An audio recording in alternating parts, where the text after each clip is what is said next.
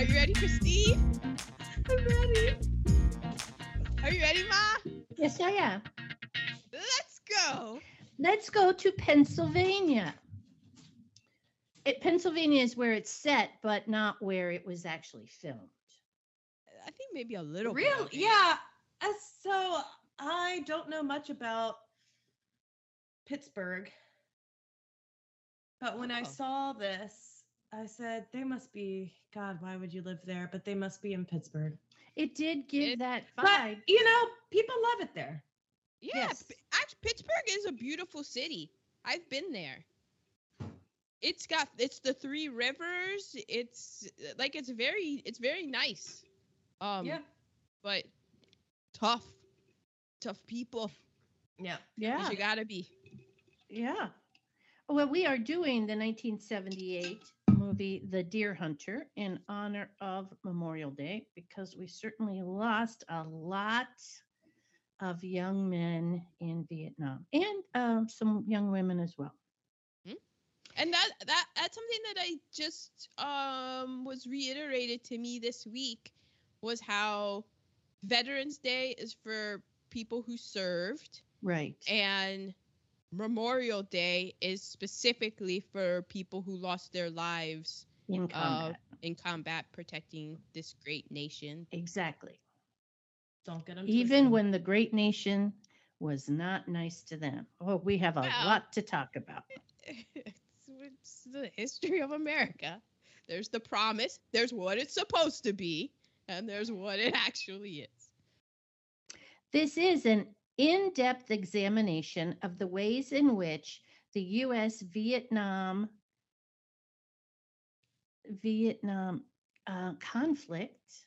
Dang it, but it's a war. I mean, It it's never- Memorial Day. Like, Yeah, it was never a war. declared a war. Yeah, it was always a, a conflict, but for those who lost their lives, it was a war.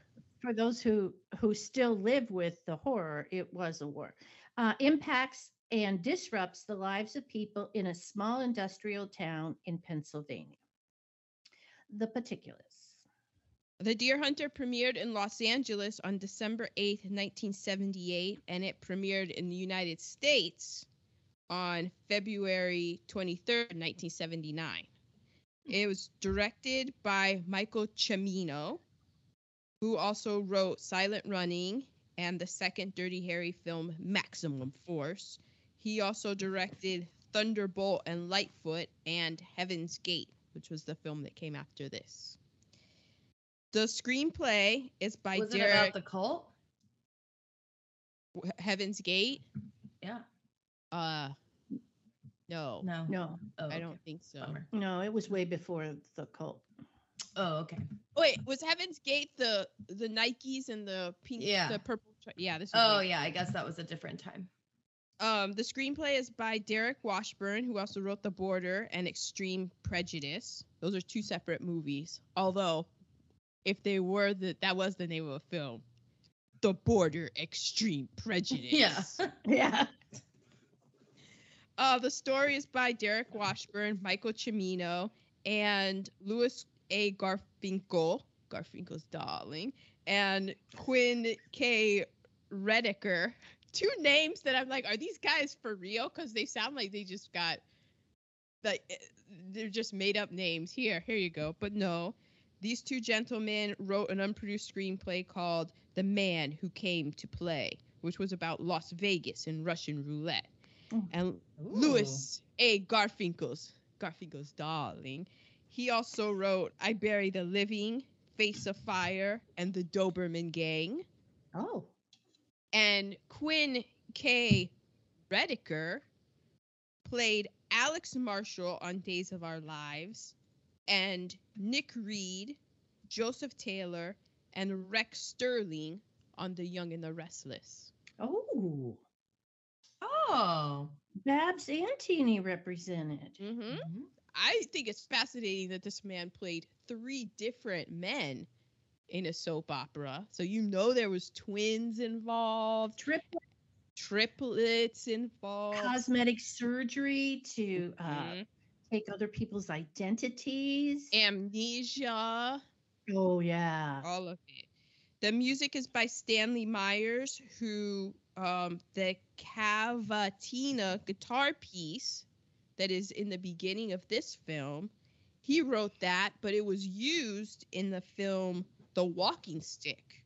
And then it was used in this film. Hmm. And he also did My Beautiful Laundrette and The Witches, to name a few.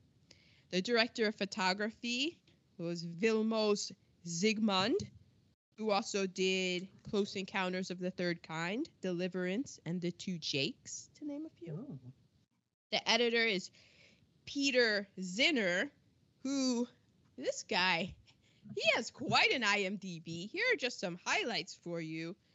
The Godfather, The Good Parts, 1 and 2, Mahogany, and The Hunt for the Red October. Oh wow. Just to name a few. I mean, if those are the only movies that you do, that's Yeah. bona fide. But this guy, so many hits.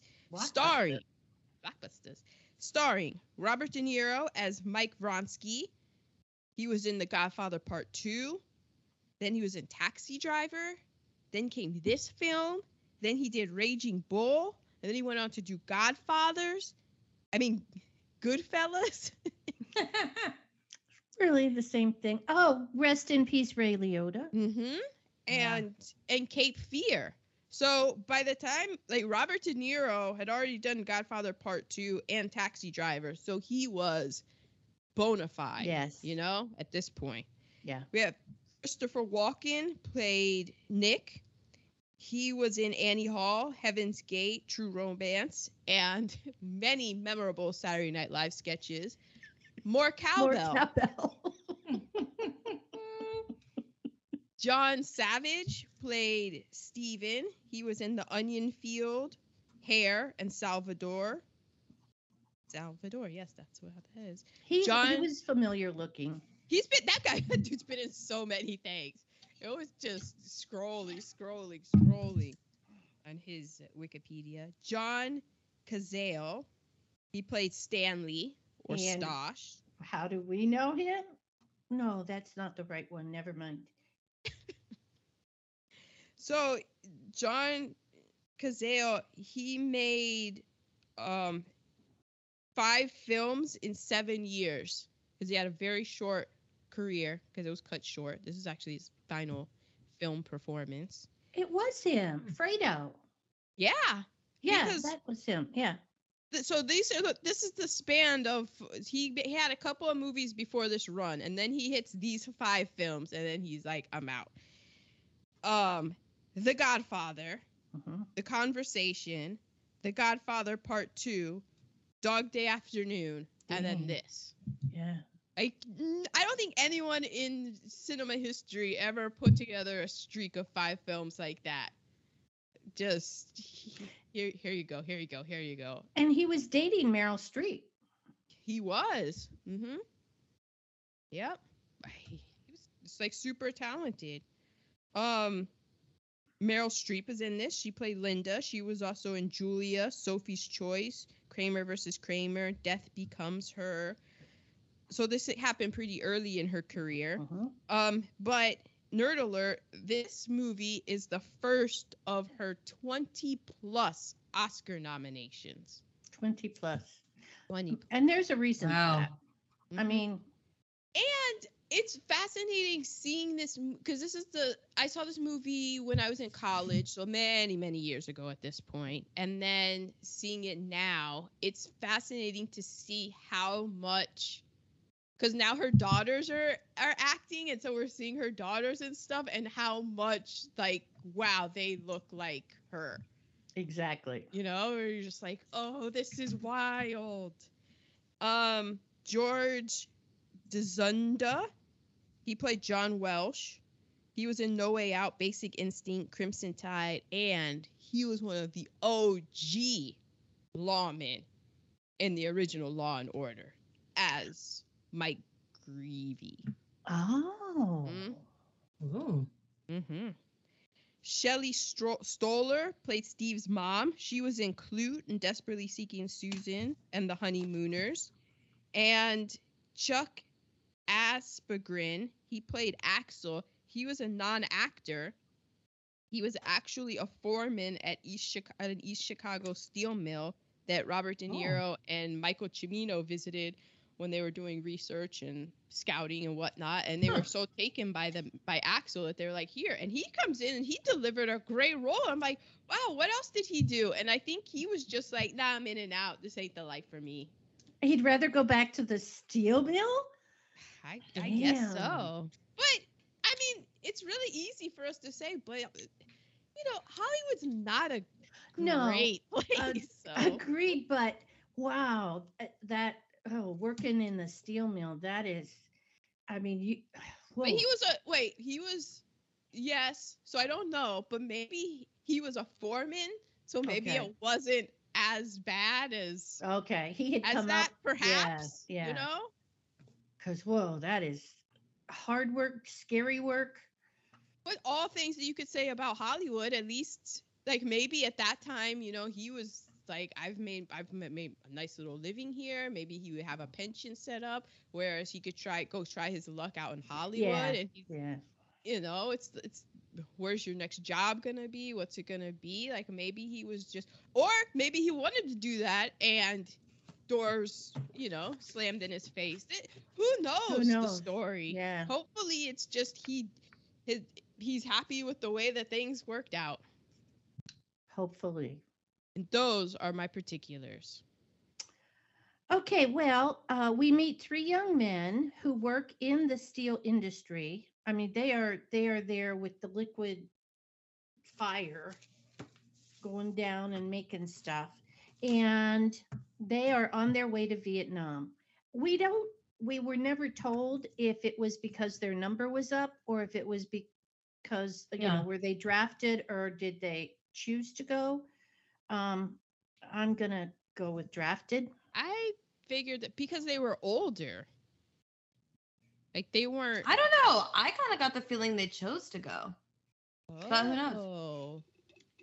Um, We were talking about that. We could have figured it out, but yeah, because everyone was so gung ho on go defend the United States over there in that faraway land. but were they still in because this was in 67 68 like this wasn't from what i read this wasn't supposed to take place like in 65 yeah. So they they would have known what yeah they were getting It's- into.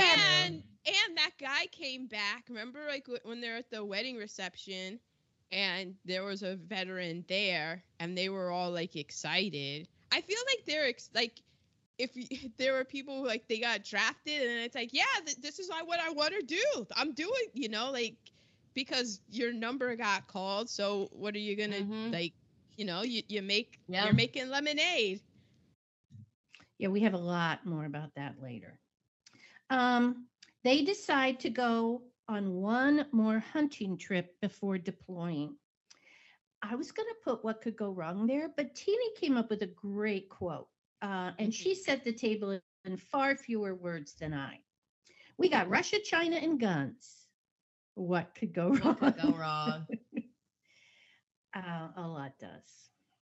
Okay. Um, so POC, as far as in their little um, steel industrial uh, town, small town, it, yeah it was a slavic american town so yeah, Russian Orthodox. was- Russian, yeah. Ukrainian, you, you know, just but not whole- always. but not always. Polish vibes. But when they went to Vietnam, see, and that's what I was waiting for because the people who were drafted were the people who didn't have the funds to get them out of the draft. Yeah, it was Did- poor people. Yes, Mhm. Yes. Uh, And the then- people, the people that this country has gone to great lengths to divide because they know that if they ever united, it's hurt. Exactly. Exactly. That was that's been the get go from the jump. Yeah. Because there were a lot of young men of color in the military. in- I mean, in Vietnam, Oh yeah. in the in the enlisted ranks. Poppy's number was number ninety. So he went to ROTC to become an officer.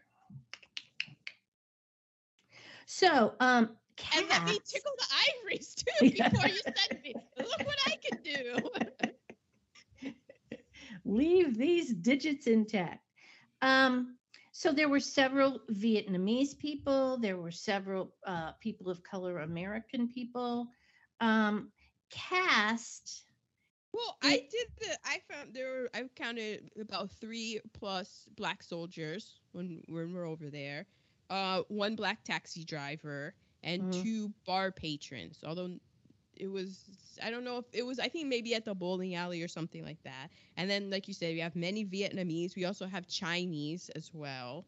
Um, particularly harsh look for the North Vietnamese, and particularly tough look for the Asian women that show up in this film. Just Yeah. just just bad beat all, all around. Yeah, making money how they can, cause It's tough times. yeah. So, um, as far as cast, like the fact that it was, um, the poorer people who were drafted and sent there, um, that's not cast unless you're just looking at the, at the, um, people of color. No, it's a it's a form of caste, but it's it's more that's more classism. Classism. That's what I felt like. But because of caste, it adversely affects poor non people of color. Like it, Right, do- it right. does such such harm to them. Right. But they're happy to be one rung up on the ladder. Right. Okay. Any, do you have any cast? I have cast about this town where this was supposed to have been set, which is Clare Claretown, Clairton, Claritin, I think. Pennsylvania. Mhm. And I don't know, this isn't like a source that I've ever seen before, but it's called abandonedamerica.us. Oh. It says nestled away at the bottom of a hill in Clairton, the this eerie little abandoned neighborhood of Lincoln Way had become an attraction for urban explorers and vandals. It consists of about 30 to 40 abandoned homes. Um, there's a fabricated story a call of the beast of Lincoln Way terrorizing the residents, kind of like a monster story or whatever. But um, there's a few articles dating back to the 1910s that talk about Lincoln Way, the neighborhood in Clairton, was a vibrant Black community inhabited by a bustling enclave of large families that relied on each other. The street was home to a church and several stores. A butcher shop supplied meat from livestock raised behind the homes, and gardens and orchards fed the residents. And part of the reason the community needed to have its own infrastructure was the segregation in nearby communities. So there was a resident named Mildred Reed, and she did an interview. She said we couldn't just go to the soda fountain in the nearby white communities of Wilson. They wouldn't serve us, so we had to be self-sufficient. Um, so they kind of they created this community in Clairton. So that I thought it was interesting that in the film there was no black people there when it was Yeah. set in Clairton. But Hmm. Interesting. And yet, Not I mean, not Surprising. surprising. yeah, yeah, interesting and not. Um, but it also goes on. I mean, there's a whole thing about um, much of the news about the area is fairly routine, um, save for the ugly practice in newspaper articles dated back to the 20s through the 30s of differentiation differentiating individuals who lived there as Negroes and referring to them, you know, um, and talking about auto accidents, funerals, business ads, and things like that. Um, but then some weird things did happen in the small town. In 1932, uh, there was the arrest of two men who had been carrying out numerous bombings that had destroyed both life and property at a traffic stop in Lincoln Way. At the time of the arrest, they were in a truck with their 35 pound bomb and were believed responsible for a blast that destroyed a 40 room apartment nearby. Um, they did not live in Lincoln Way. They lived 20 minutes away. Wonder Mhm. why they could have been there. Hmm. Um, yeah, so I, that's about Lincoln Way. There was a lot of pollution. Pollution was part of everyday Yeah. life. Clairton Works is listed as one of the top polluters in the area, fined repeatedly for emissions, including acrid sulfur dioxide, which irritates the eyes, nose, and throat. Smells like a lit match. Mm. Sulfur. And it says as years went on, children who grew up in Lincoln Way left for other areas, and husbands who worked at the mill died, leaving widows and Lincoln's Way's primary remaining population. And as the elderly residents passed away or removed into nursing homes, often their belongings were left behind. So the effect of a growing number of abandoned homes was devastating to a community already struggling to new, to entice new residents. And the last house was vacated in 2012. Wow. Um, and there's some pictures. It's kind of like a, just an abandoned neighborhood, though. Wow. oh, good research, Teeny. Yeah. Nice. I have a couple of casts. So I had this quote. It was from this article, Peter Biskind, on Michael C- Cimino's Twisted Torture Legacy, a mystery in death as he was in life. The director of this film is a character.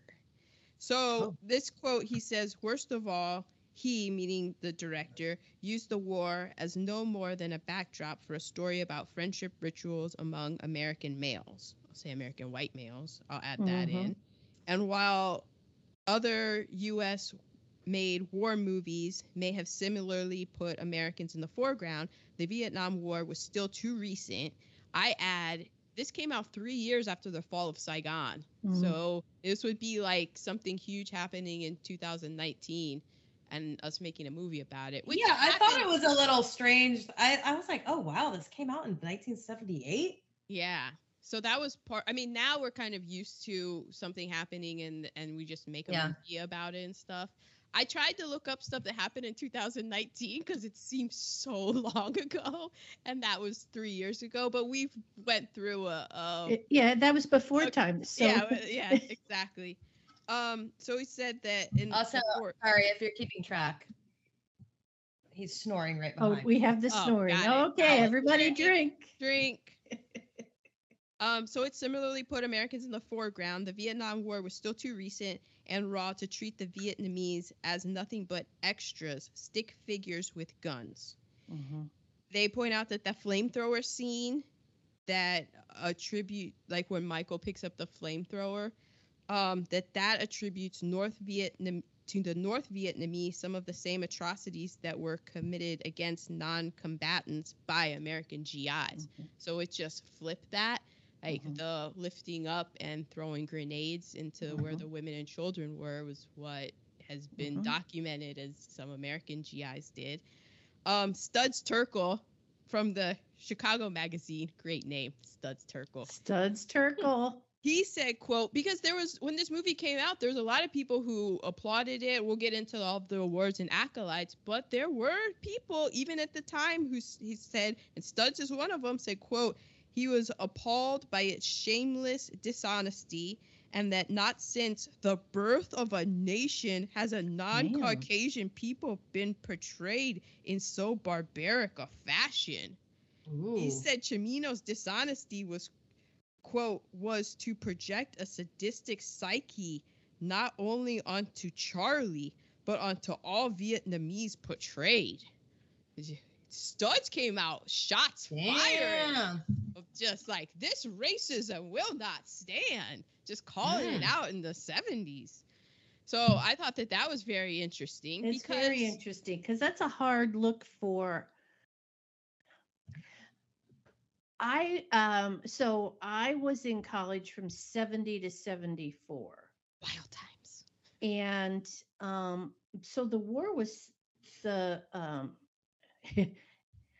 issue was still going on and um I protested against the war but the way that the GIs were treated when they came home was horrendous Mhm. so it's really hard yeah, that did happen, and it's horrible. And war is horrible. All of war is horrible. But those guys didn't get.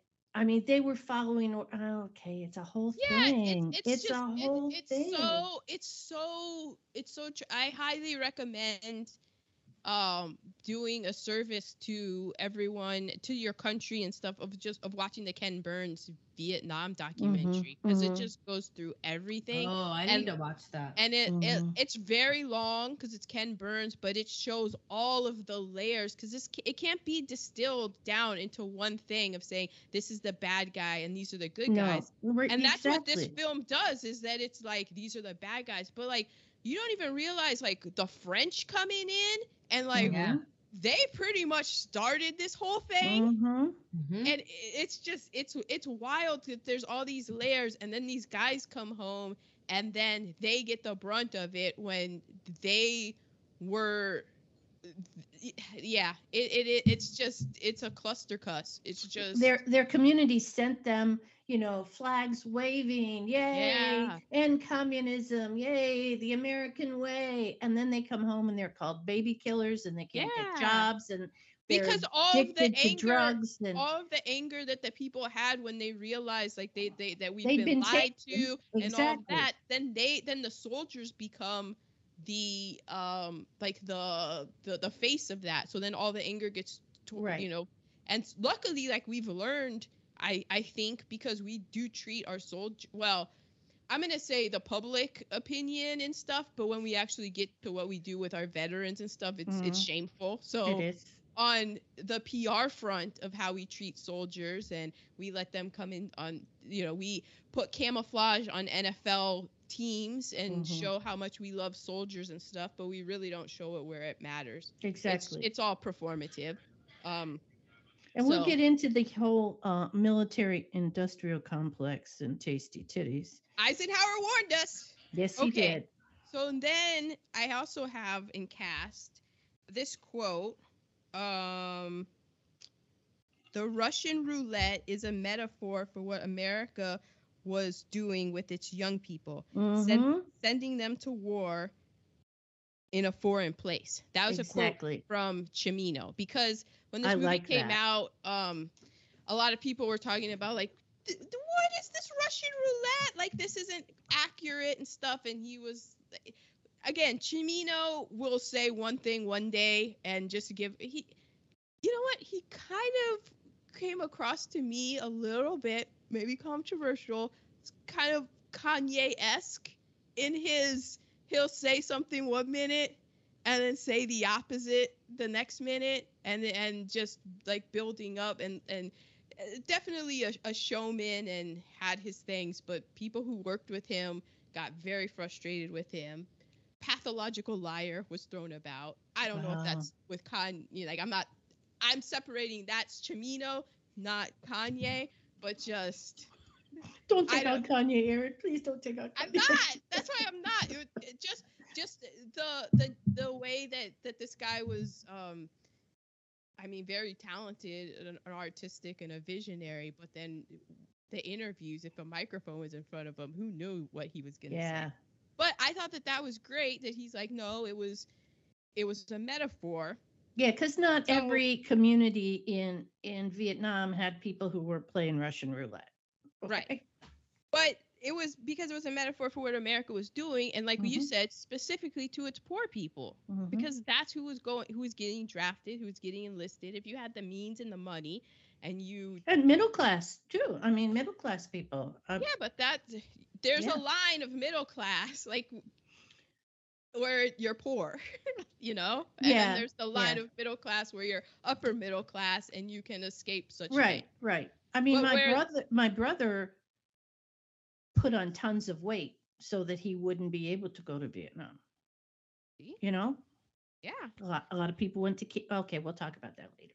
So I just thought that it was interesting because um that this is an area and it's with the poor people and there's a lot of frustration in the country this week of like why can't we get our act together and stuff and I'm somebody that I'm not a gun person but I uh after 2012 I was just kind of like listening to the people who like why like why can't we do driver's license? Like a Mhm. driver's license kind of thing on guns.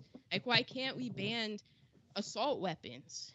And i looked in I, went- i'm like you know last week i mentioned what i do when i have questions is that i google gun control.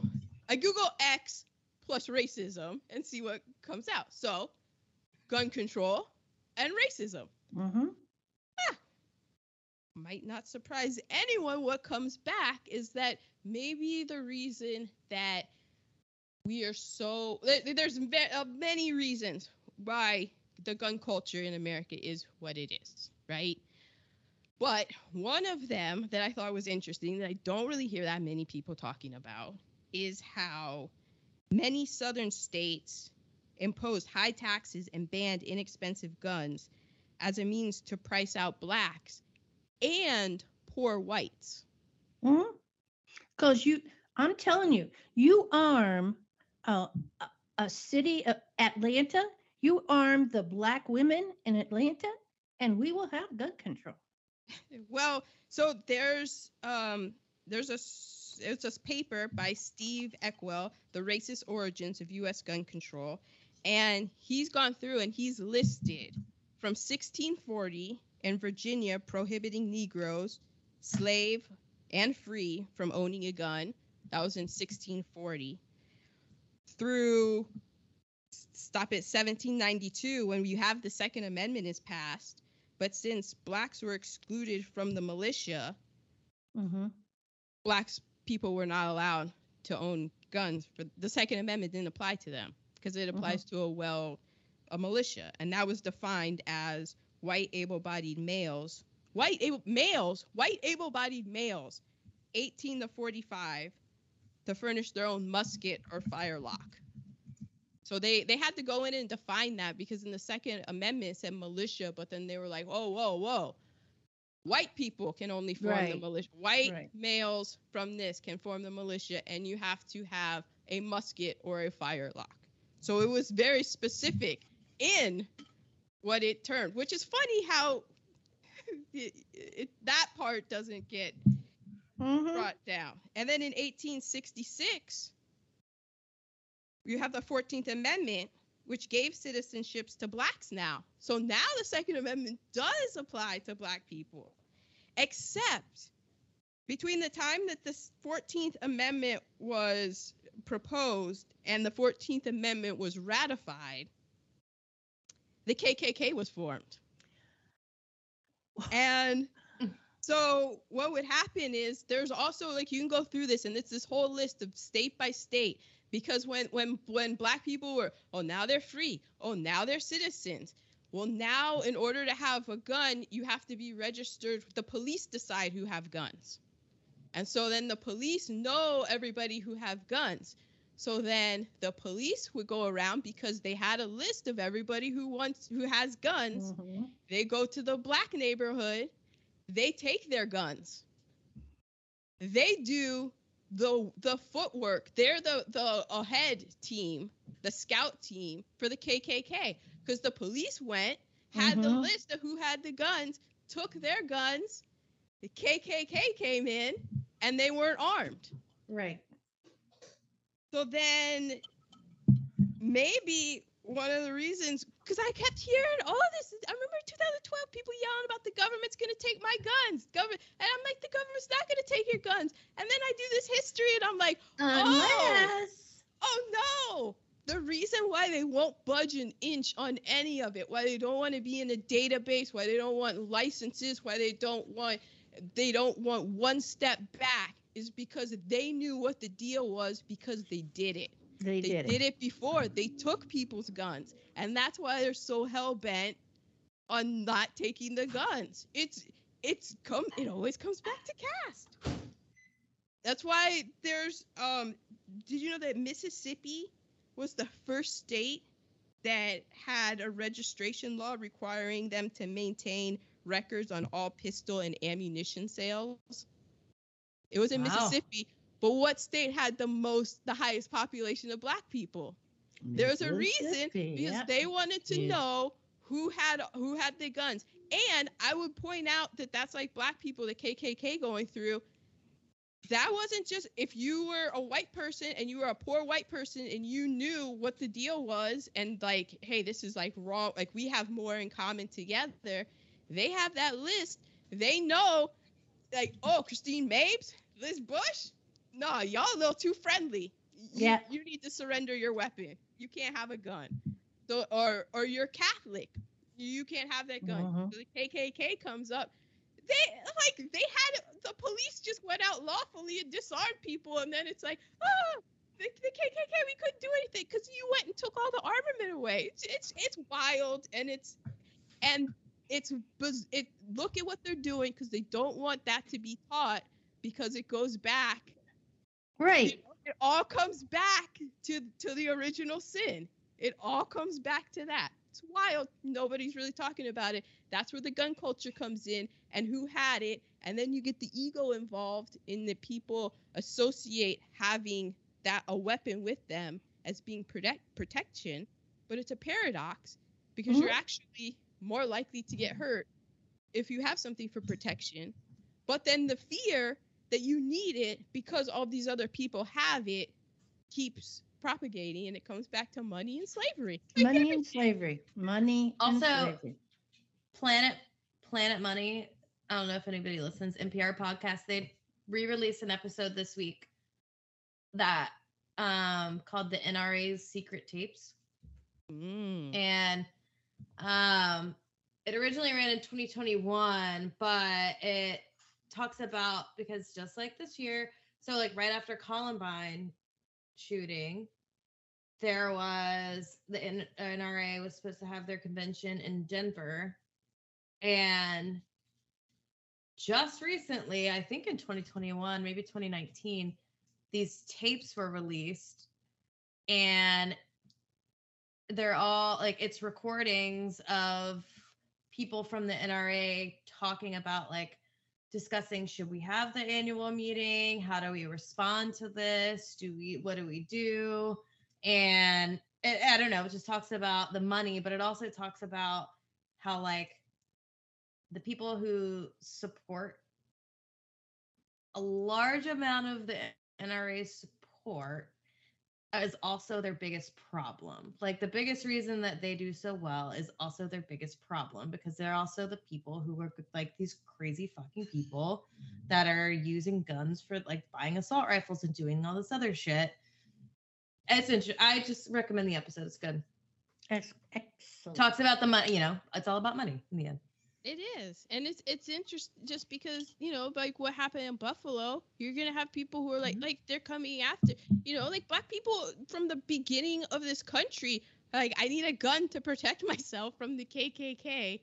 And then there's just all of these laws and impediments to put it, but then meanwhile these uh, it's it's but but that's but nobody wants to talk about that because it because we we just can't talk we don't about want race. anybody to feel We can't hurt anybody's feelings. I'm sorry. I'm sorry that I brought it up to you guys. I, I apologize. I know because you know Teeny and I are Really hurt my feelings. are, are pretty much white, and so yeah, I I'm Pretty offended. Pretty much. Yeah. That's the funniest thing you've ever said.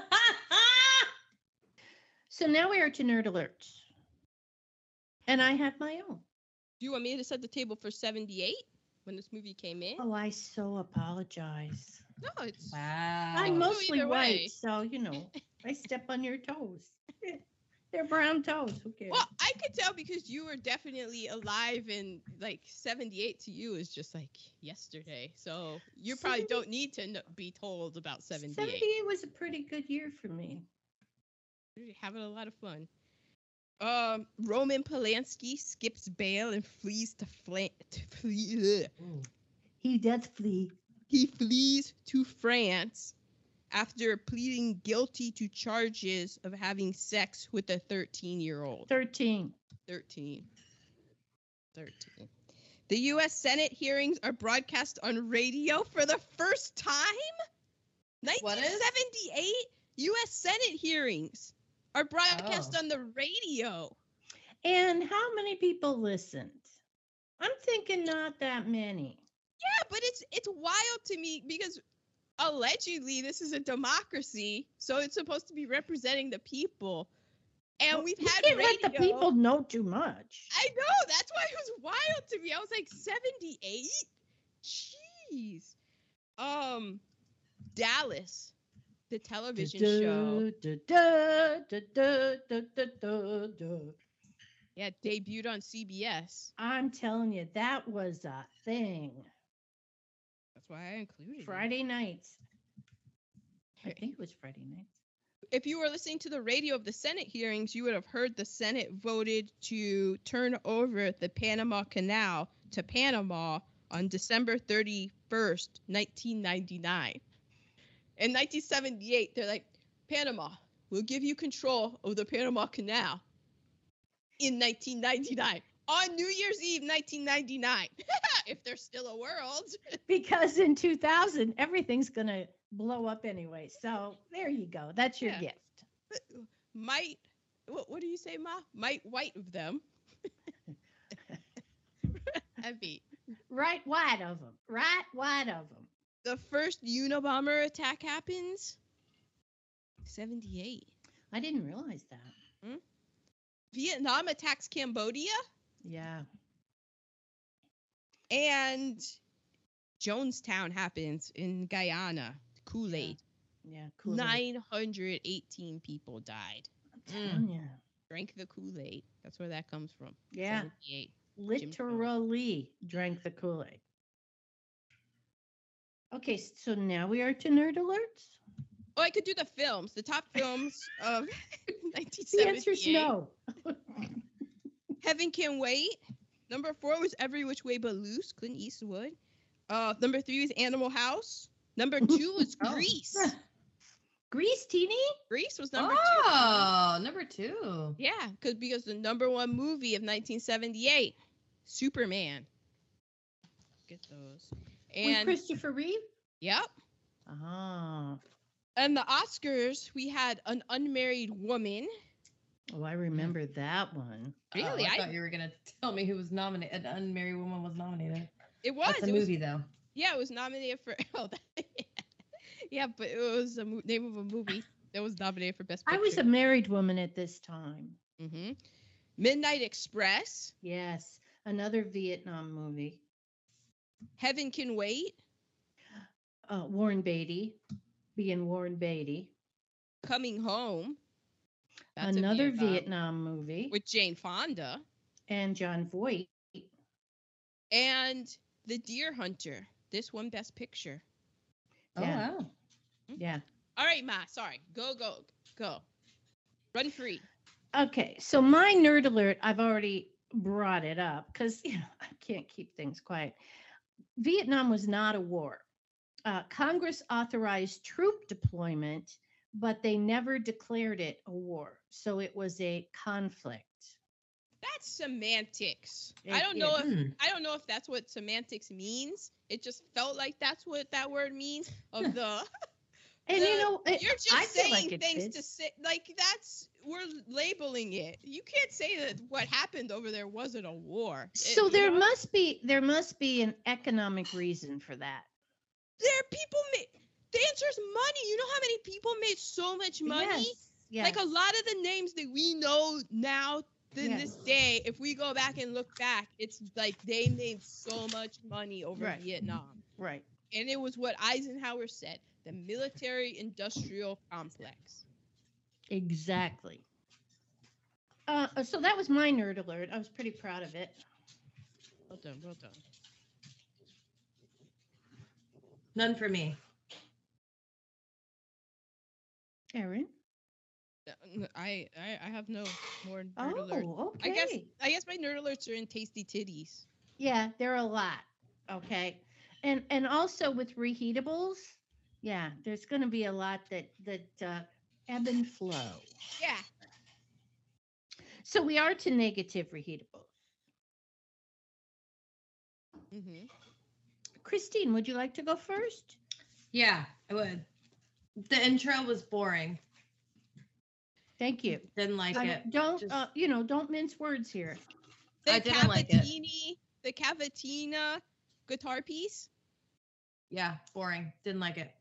You know, I had this on my negative reheatable as well because it made me think of the Princess Bride. And so hmm. I was I had the Princess Bride in my mind and then then this I don't think I enjoyed this film as much as you two because that was my mindset going into this and this Oh. is not the Princess Bride. Oh, honey, So, that's too bad. I am totally I knew what we were going into. on that Cavatini. It made me think we were about to go on a nice little romp. Even even though I've seen this movie before, it's still Yeah, I was like, I knew we weren't going to be in a nice romp. Um, doing dangerous things in cars. I don't Yes. like that. No, I don't either. Especially a big ass car that's sort of a tank. Mm-hmm. Um, and you know what? There's more, but I stopped writing. Mm. Understood. Did you stop writing because you just were enthralled in the film? Yeah, I really was into the film. hmm Nice. Well, I mean, it just it jumps from Uh, Uh, yeah. a wedding that goes on way too long to. I don't know about that. fuck. That's a matter of opinion. So I'm with We'll Teeny in- on that as a matter of we'll of get into the positives. Yeah. Okay, okay. I did have the length because I felt like I understand that the uh, the wedding was to show one that these guys were were solid. Pa- I mean, these were f- friendships rooted in deep, deep emotion. I mean, They these grew guys up together. and that they also bet on everything reminded me of um, Michael Jordan and Charles Barkley. They bet on everything, so that comes in, um, Oh, that's it. I missed that. Good. and that um, yeah, I mean they were deep, deep friends, but I did feel like it could have been cut a touch. Oh, I do have the opulence. Uh, I mean, this town is it's it's a poor neighborhood. Mhm. And then you go into the church, the opulence of Oh, that yeah. church. If they had Mhm. just toned it down a half, it would still be totally opulent and they could have given half to that community. Ah, that's not I'm- the church's get down though. Yeah. Whoa, that uh, that just was so startling the the difference there. Um bridesmaids dresses. Say thank you, Teeny. Yeah. Yeah. Well oh, done with that. I thank you. I mean, I, I- that's presumptuous of me. that was rather I know. presumptuous. I, I, I, as soon as it came out of my mouth, I, mean- walked it back. I was like, oh, I, I'm. oh, apologies. Maybe I wouldn't have been in the bridal party. I, I just Um, say it on behalf. Of You of would have been. You would, yeah. No, but y- yeah, uh, that's I hate bridesmaid dresses. They're always ugly. Always. Even And if they- you give them the yeah, there's no way to win. You either There pick them isn't. out for them. Uh, it, there's no way to win. Because There there's all isn't. different body types, different dresses look different on different. Teeny, body did you ever see the Say Yes to Oh. the Dress, the bridesmaids edition? No. Where the brides are in there with her bridesmaids and they're trying to pick dresses. My God. But they do do it on um, Brides of Beverly Hills. They also they feature them and they're brutal. The brides are brutal to these bridesmaids sometimes. Yes, it's awful. Knowing that people have body issues. Okay, now the ruffled tuxedo shirts, you know, just do a little pleat. You don't have to have those ruffles that Christopher Walken wore. I remember those. They were uh, a lot of guys wore them to prom. Not my guy because I didn't have one and I never went to prom. But you know, I'll Wait, talk to my I didn't know you therapist about didn't that. go to prom. I never went to prom or home. I never had a Neither date in high mom. school. I didn't never had a date in high school. I mean, I went, but I still never had a date in high school. But yet, I still went my senior year. I'm like, well, fine, let's just see what this is. And I, I have that experience. And guess what, guys? If you didn't, if you didn't go, you didn't miss anything. So she she came home from homecoming, came into Puppy and I were in bed, came in and went, yeah, this dating stuff is way overrated. whew, But I did get to go homecoming and prom dress shopping with you, and that was fun. Um, the throwing rice that happened at our wedding too. It wasn't until after that that we found out how bad that was for the environment because yeah. birds would Yeah, eat but it. people just it- didn't know. no, we didn't know, but Well, they and- were excessive with the rice. Well, because it They was were. it was to um symbolize fertility and prosperity, and it was rice because rice was so cheap. So Right. that's why they were. Thank God they didn't throw it at ours. Yeah. Yeah. And and you know, the bride was already pregnant. So But then people found out, like, just give that a little bit of a think about how rice is, you're no longer allowed to throw it. And then think about that the next time you're going to consume some rice. It just, ju- uh, just but say it, a tidbit. I Dude, know, I but for rice. Birds love eat it and it has I have fried rice in my refrigerator, so I am pointing the finger at myself as well. It is, though, maybe something to consider. and look into eating leftover rice because it gets a bacteria on it and you can get sick from leftover rice if it's left too if it has been left too long cooked and out in the environment too long yeah it's a real thing look up Oh, it, it- is it I ain't is- never been sick from rice. Yeah, rice. this is gonna be my deer hunter. this is my gambling. um drunk, Also, I'm just gonna add to that anything. I don't need bubbles. We don't need like just let people walk out. You can walk out of the damn building. There you exactly you don't Walk get that the, and the that's it. soap on your clothes and yeah. Or walk to the bar. That's all you need. That was great. I enjoyed that. Uh, drunk driving and drunk hunting are definite no-nos. Yeah. I mean hunting in general. Well, isn't it interesting how it's like drunk driving, but like to drive, you need to have a license. Then drunk hunting, I guess you do need technically a hunting license. You need a hunting license, But yeah, yeah, means no, you And they pay looked money. like they had that on the back of them. They had the Yeah. hunting They did. license. Uh-huh. they but have I- their I mean. I do have that in my negatives. I didn't write it down, but it's in my head is deer hunting. Now, I Mm. do have a friend who does hunt in Texas, but that family use like his thing is always don't kill anything you're not going to eat or that isn't. going Yeah, to if you're gonna use it, then great. exactly, But these exactly. people were not used. They were maybe they would. they might I feel have. like Mike would. I feel like Yeah. because Yeah. his whole ethos that we'll Yeah. get into later, I I do feel, Yeah. and also, um, it- yeah. I mean, go ahead, Teeny. We were watching if um on Netflix the US version of Love on the Spectrum. Great show. You should watch it if you have not. Uh, just a feel good like you haven't watched it. We told you about it. Yeah, she told you about it. I Um know. I've written it every week. Oh, you'd love it. But there's one girl on there, I think it's Abby. And she's on like oh no, not Abby, it's another girl. I can't remember her name, but she was on Tinder. And she cannot get over that every man on Tinder, she's like, they've either got a dead fish or a dead deer. It's if they've got a dead animal on it. And she, so then they go on, she does like a speed dating thing. And every guy that sits down, she's like, or look at she says, she's like, Are have you ever been hunting? And he's like, No. Have you? She's like, No. That she's like, just like needs to make sure. Yeah. Make Well, sure.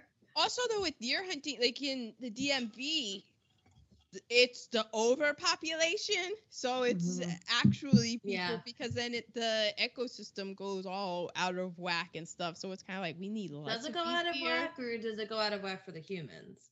Well it goes out of whack for the humans and then it gets dangerous I mean, that's why we bought this house. When we saw it, it was in the evening and there was a deer at the fence in the back. Well, not, I mean, that was my reason. I want this house because it's deer friendly. And then I found out the whole neighborhood is anti deer. yeah but they they can be- it can be dangerous And they, the deer ticks are a problem. So that's why we have the yard sprayed for the dogs so that they don't get deer ticks when they come. Those were my negatives at this time. Ah, I have. I had the ones that I chimed in on, and then I have when Stosh punched the woman in the face, and she was the one that got assaulted. Yes. Uh, Mhm. Yeah. Um, they disrespected the fuck out of that 1959 caddy. Yes, they did. Yeah. Yes. They put They all did. that doodah on it. They were all up on the hood and its stuff, and then they tied the deer to it. I was just And- in and it- disrespect. Like when the there was the truck and then the and then the caddy uh, on those Mhm. mountain roads where they were going to ride right up against the granite of the mountain they were driving around. Yeah, just I looked at this and I was like, what? W- I've been I've been through western Pennsylvania traveling to Ohio. So I have seen those mountains. Mhm. I've been to Pittsburgh, Pennsylvania. So I've seen those mountains. Where the fuck were the mountains Mike was in?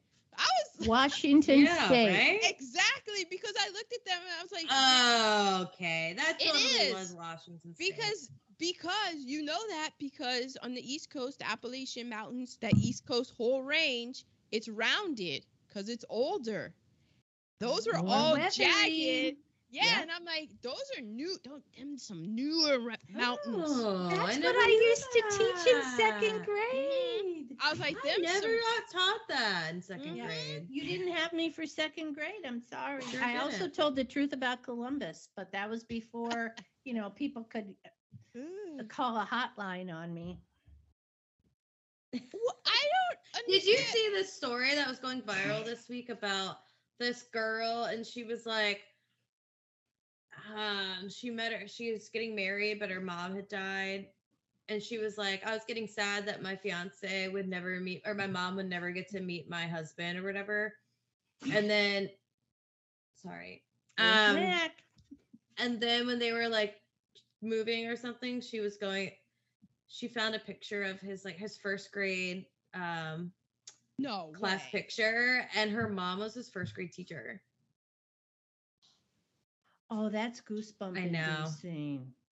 Oh, so wow. she has met him she did meet him i know Oh, I hope it was a really good relationship because sometimes What there- if he's like, I hated that woman? yes, i mean i could not tell you who my first grade teacher was i don't remember i mean i'm Oh. sure i'm sure I had everyone Miss remembers you but they have to because I stalked them. I went to a, a She does. college graduation party yesterday. yeah.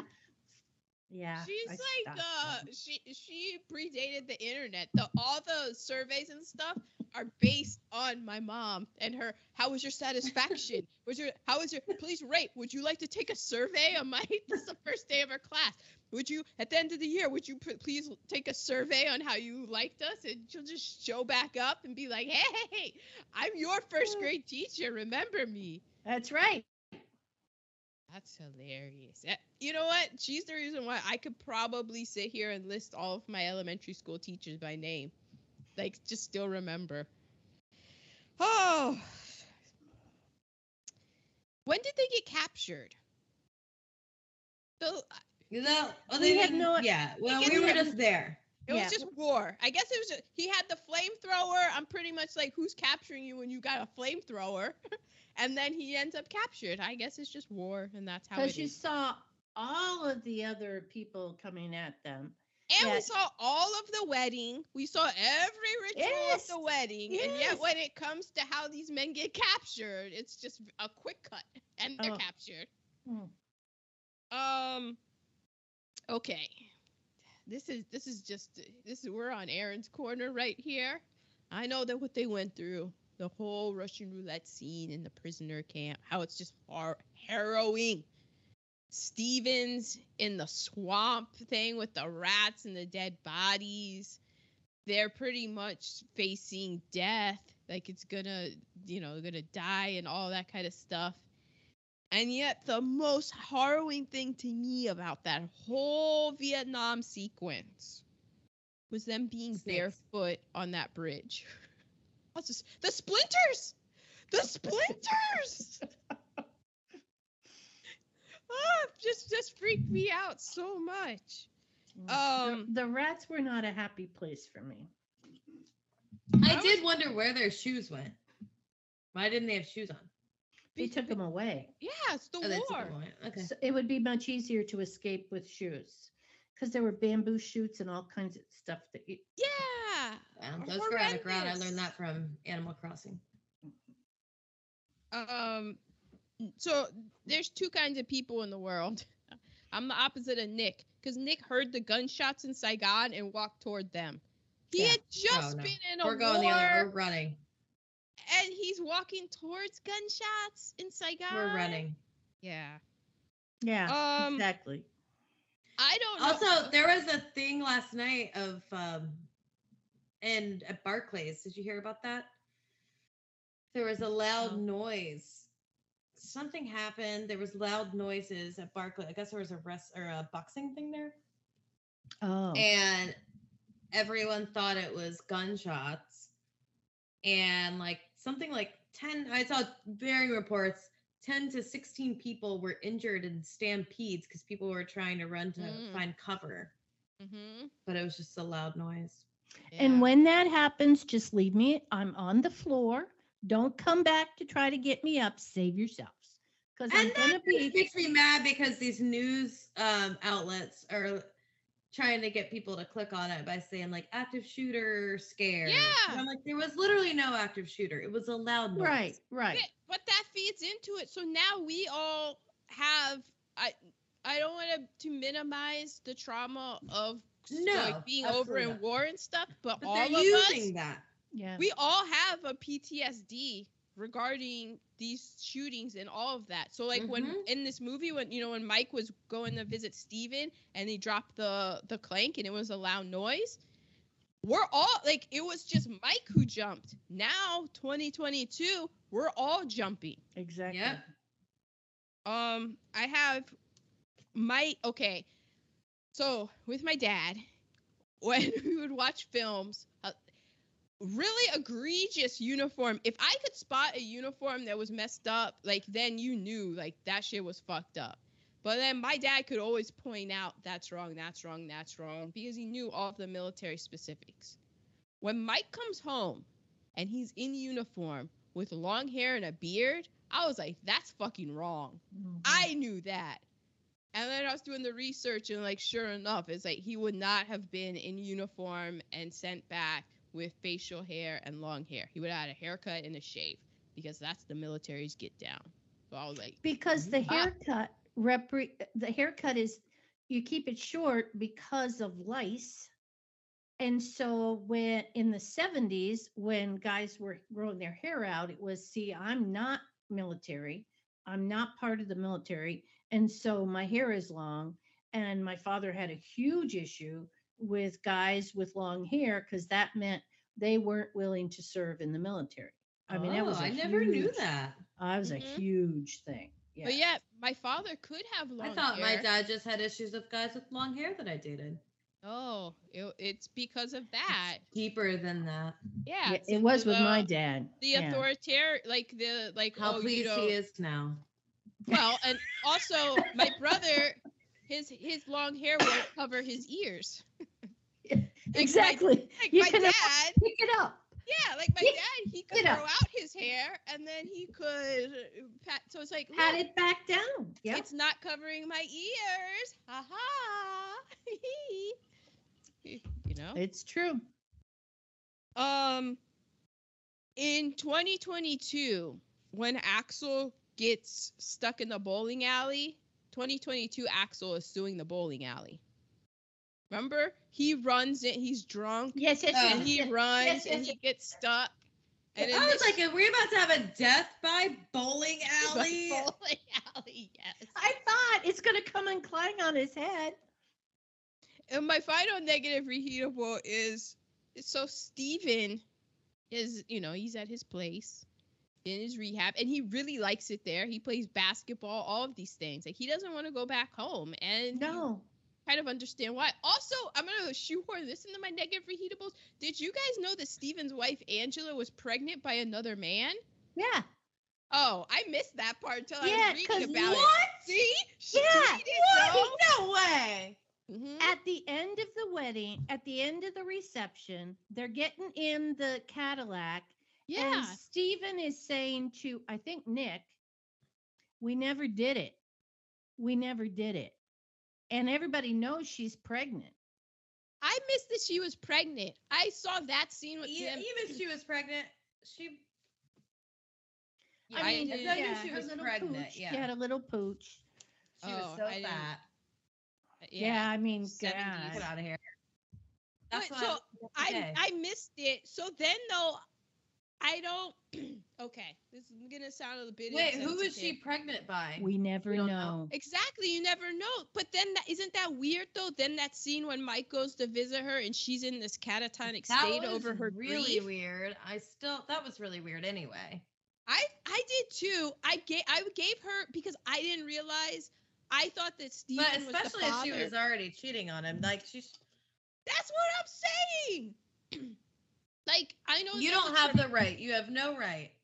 I thought I was the only one. I was, and I was no, being bitch. I empathetic. hate her now. I was being empathetic and like giving her the the benefit of the doubt. Like this is how she's Mm-mm. dealing with the trauma. She's catatonic. That did happen though. and I and I and so I understood that. I'm but then sure when I was did, like, yeah. wait a second, I felt bad for her. till that's now. not the fu- and I guess it's tough because then it's like, oh, am I slut shaming her? I don't want to be, but I just kind of felt like you knew what you were doing to him. It's kind of like, hey, I, I'm pro- I'm, I'm being an old lady, an old lady problematic lady here, because I'm like, hey, you got a kid to raise, toughen up. it, Yeah. but she got um Steve, right? It was Steve. Yeah, He knew it wasn't his, and he Mhm. still was was gonna marry her. yeah. So Steve is Steve is that guy. Because know? in this steel town, you you gotta marry somebody. That's your only way out. I mean, that was, you know, like um uh, But some people didn't want to be out because it was that was their life and they were happy Yes. with it. yes, yes. Yes. So uh, I mean, but that was their them to be leg- a legitimate person. Like if she didn't marry Steve that day, because they were deploying soon after that, um, she would have been a, a pregnant, unmarried woman, and in this steel town, Mm, I'll that would have terrible. been But quite classist. oh, and it's 196 it's it's before Roe versus Wade. Yeah, Mm. yeah, So she was gonna have to have that child. Luckily, Yes. it, it wasn't a situation of the bicycle thief where they're like, "Oh, that kid's Italian." Hmm. yeah.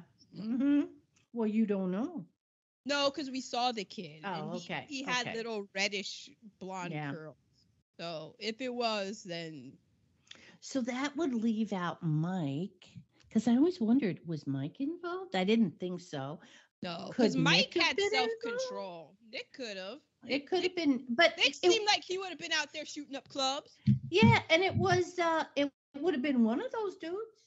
You well, know? no, it's not. We only saw a handful of people in the town. There are other. It also could have been her town. own father, her Oh own my- uncle, her her own brother. Oh no! I wonder if that was it. It could have been. You don't know. And don't that's what these women are, are left with what choices? Yes. Okay, my final negative reheatable. So we're going back to that, but it gets to Steve. His drawer.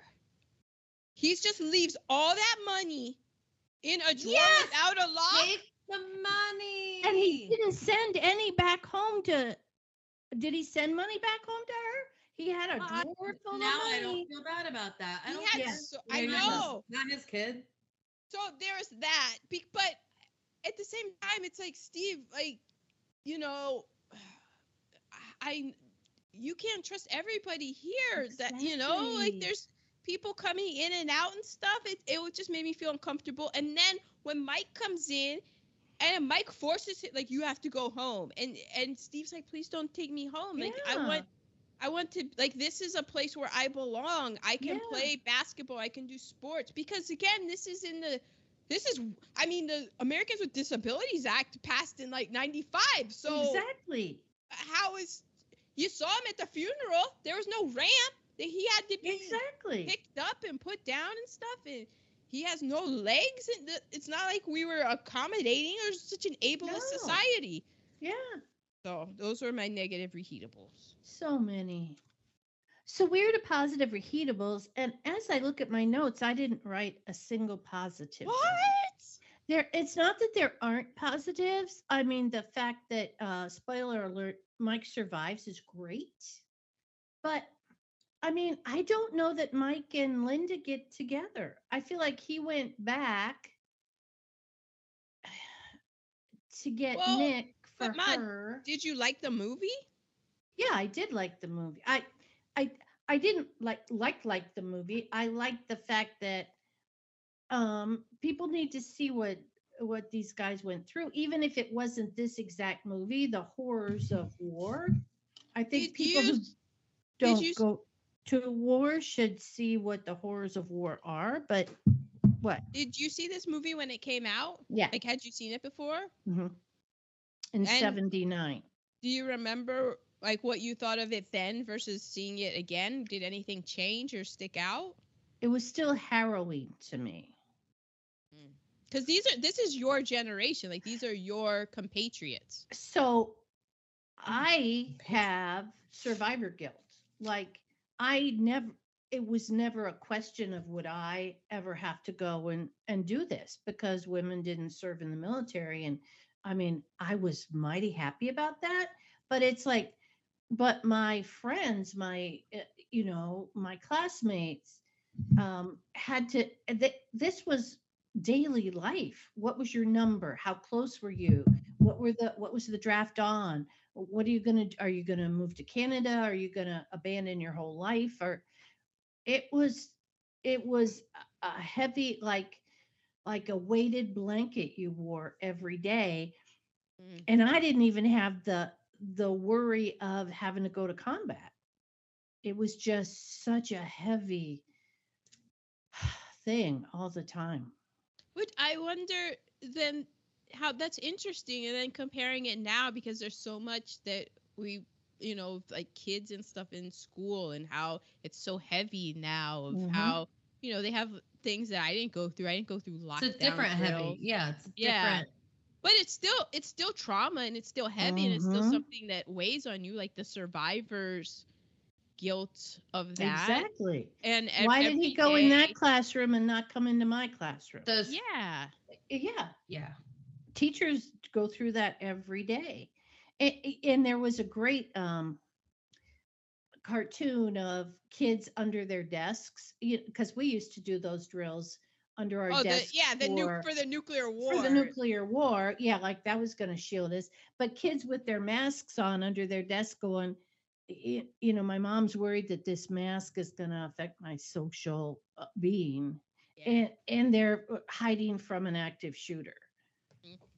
It, it is. It, it is it is wild to me. I'm reading this book the 90s by chuck klosterman and it's just crazy because i remember being a freshman in in college and that's when columbine happened and but i specifically remember you telling me if i ever saw a gun at school to just walk out and deal with the consequences later and that was before i mean there had been a couple of sh- like somebody would bring in a gun and shoot somebody so right. it, it had happened it, it wasn't like the mass shooting that Right. that that the fault like once i graduated and i just was like oh i didn't have to go through that. Mhm. and now in the in the 20 plus years of like being out just how much that that has just changed. It's i mean math has There's- changed and this has changed. It, it's wild. Yeah.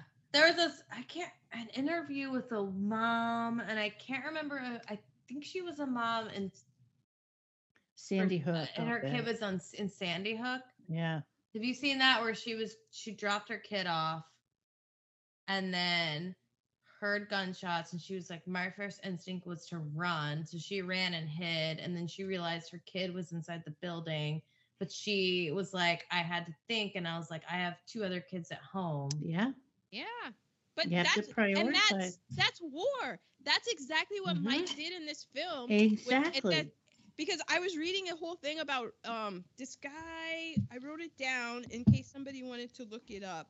It was deer the deer hunter, a lesson in the basics of risk and probability assessment. And it goes into the whole thing about and it's mathematical so my eyes glazed over and i was like i don't understand this but it was about A lesson of what? I'm sorry. it was a, a lesson in the basics of risk and probability assessment and so the paper it was like an eight page paper and it went through what mike was calculating mathematically in that sheet Oh. Ah. where he says to put the three bullets in and how like what the probability was and how he was assessing it and it kind of explains it in it's not super heavy into math but it does kind of explain the mathematical side of, of why he said put the three bullets in and the different variables and the different mathematics that goes into it because russian roulette with one in and you spin it it's a one in six probability Right, right. but the first person who goes then it's like mathematical after that because Right. once you know where it goes then the the mathematics and stuff changes because i was more interested in nick surviving All that time time yeah until when mike shows up with him because he didn't give a fuck. And that's why he was, it was. but a yeah i mean but then we get we're getting into it's a story and so it yeah, we're not getting into the actual probability of it, which statistically speaking, it could like there's a line of probability where that whole it, thing tracks, but it's just an interesting math thing, and I'm not a math person enough to really be into that. But there's so many people who are like, I mean, because that's algorithms and that's what Right. the internet is and all this stuff. I was at this uh, graduation party yesterday of this um, person I had in first grade, and I've stalked her ever since because she's a really amazing girl. Anyway, somebody was there talking about the shooting, of course, at uh, Robb Elementary, and and this person is not a classroom teacher, and said to me, "Would you would you shield your kids with your body?" Wouldn't your inclination be to save yourself? And I said, no, No. not when you're a classroom teacher. Yeah. That's a that's just a no. Yeah. You're gonna you're gonna throw yourself on this. And luckily, I could cover a lot of a lot of real estate. a lot. Although, although ma, that's giving you like the uh, the Secret Service like agility of the cover. You would probably trip, and be falling for 15 minutes, and then maybe because you got your arms flailing, Because you're moving so. s- yeah, so slowly, your face, you just captured everything, and, they, and they're like looking at your body, like, how did she do this? This woman caught all these bullets. How? And you would say she knew exactly what she was doing. It was I'd on be- no, purpose. I'd be like, she fell. She was a hero She on took- purpose. She took 15 minutes to fall. But but what we're gonna say, this is how we're what this is what happened, and this is how we're gonna spin it. Hero, a total hero. And we're just like, she was a klutz. Oh, all right, all right. So you don't have Um, any My positives. Yes. I also didn't write any down, but I did after the fact. Young Meryl Streep Yes. and Christopher Walken and Robert De Niro. But Yes. Christopher Walken, I like did not recognize him at all until he spoke. Yeah. I Did can't look like he looked so different. I Yeah. thought he looked like a a Jolie Pitt kid. I kept Oh, thinking that is way confusing too him. generous. No, that's way too generous. I kept He was getting good confused with Jon Voight, and I was yeah, I thought he was really like more good looking than. I mean, I never thought he was like an ugly man, but he, he ha- definitely had a look. But in this, I was like, oh, Jon Voight. He he kind of looked like somebody I dated in college. eh, Who, oh my god. And so that definitely put a negative spin on on that Oh. whole situation for me. But I'm glad you found him. But no, don't give him Jolie Pitt. No, Okay.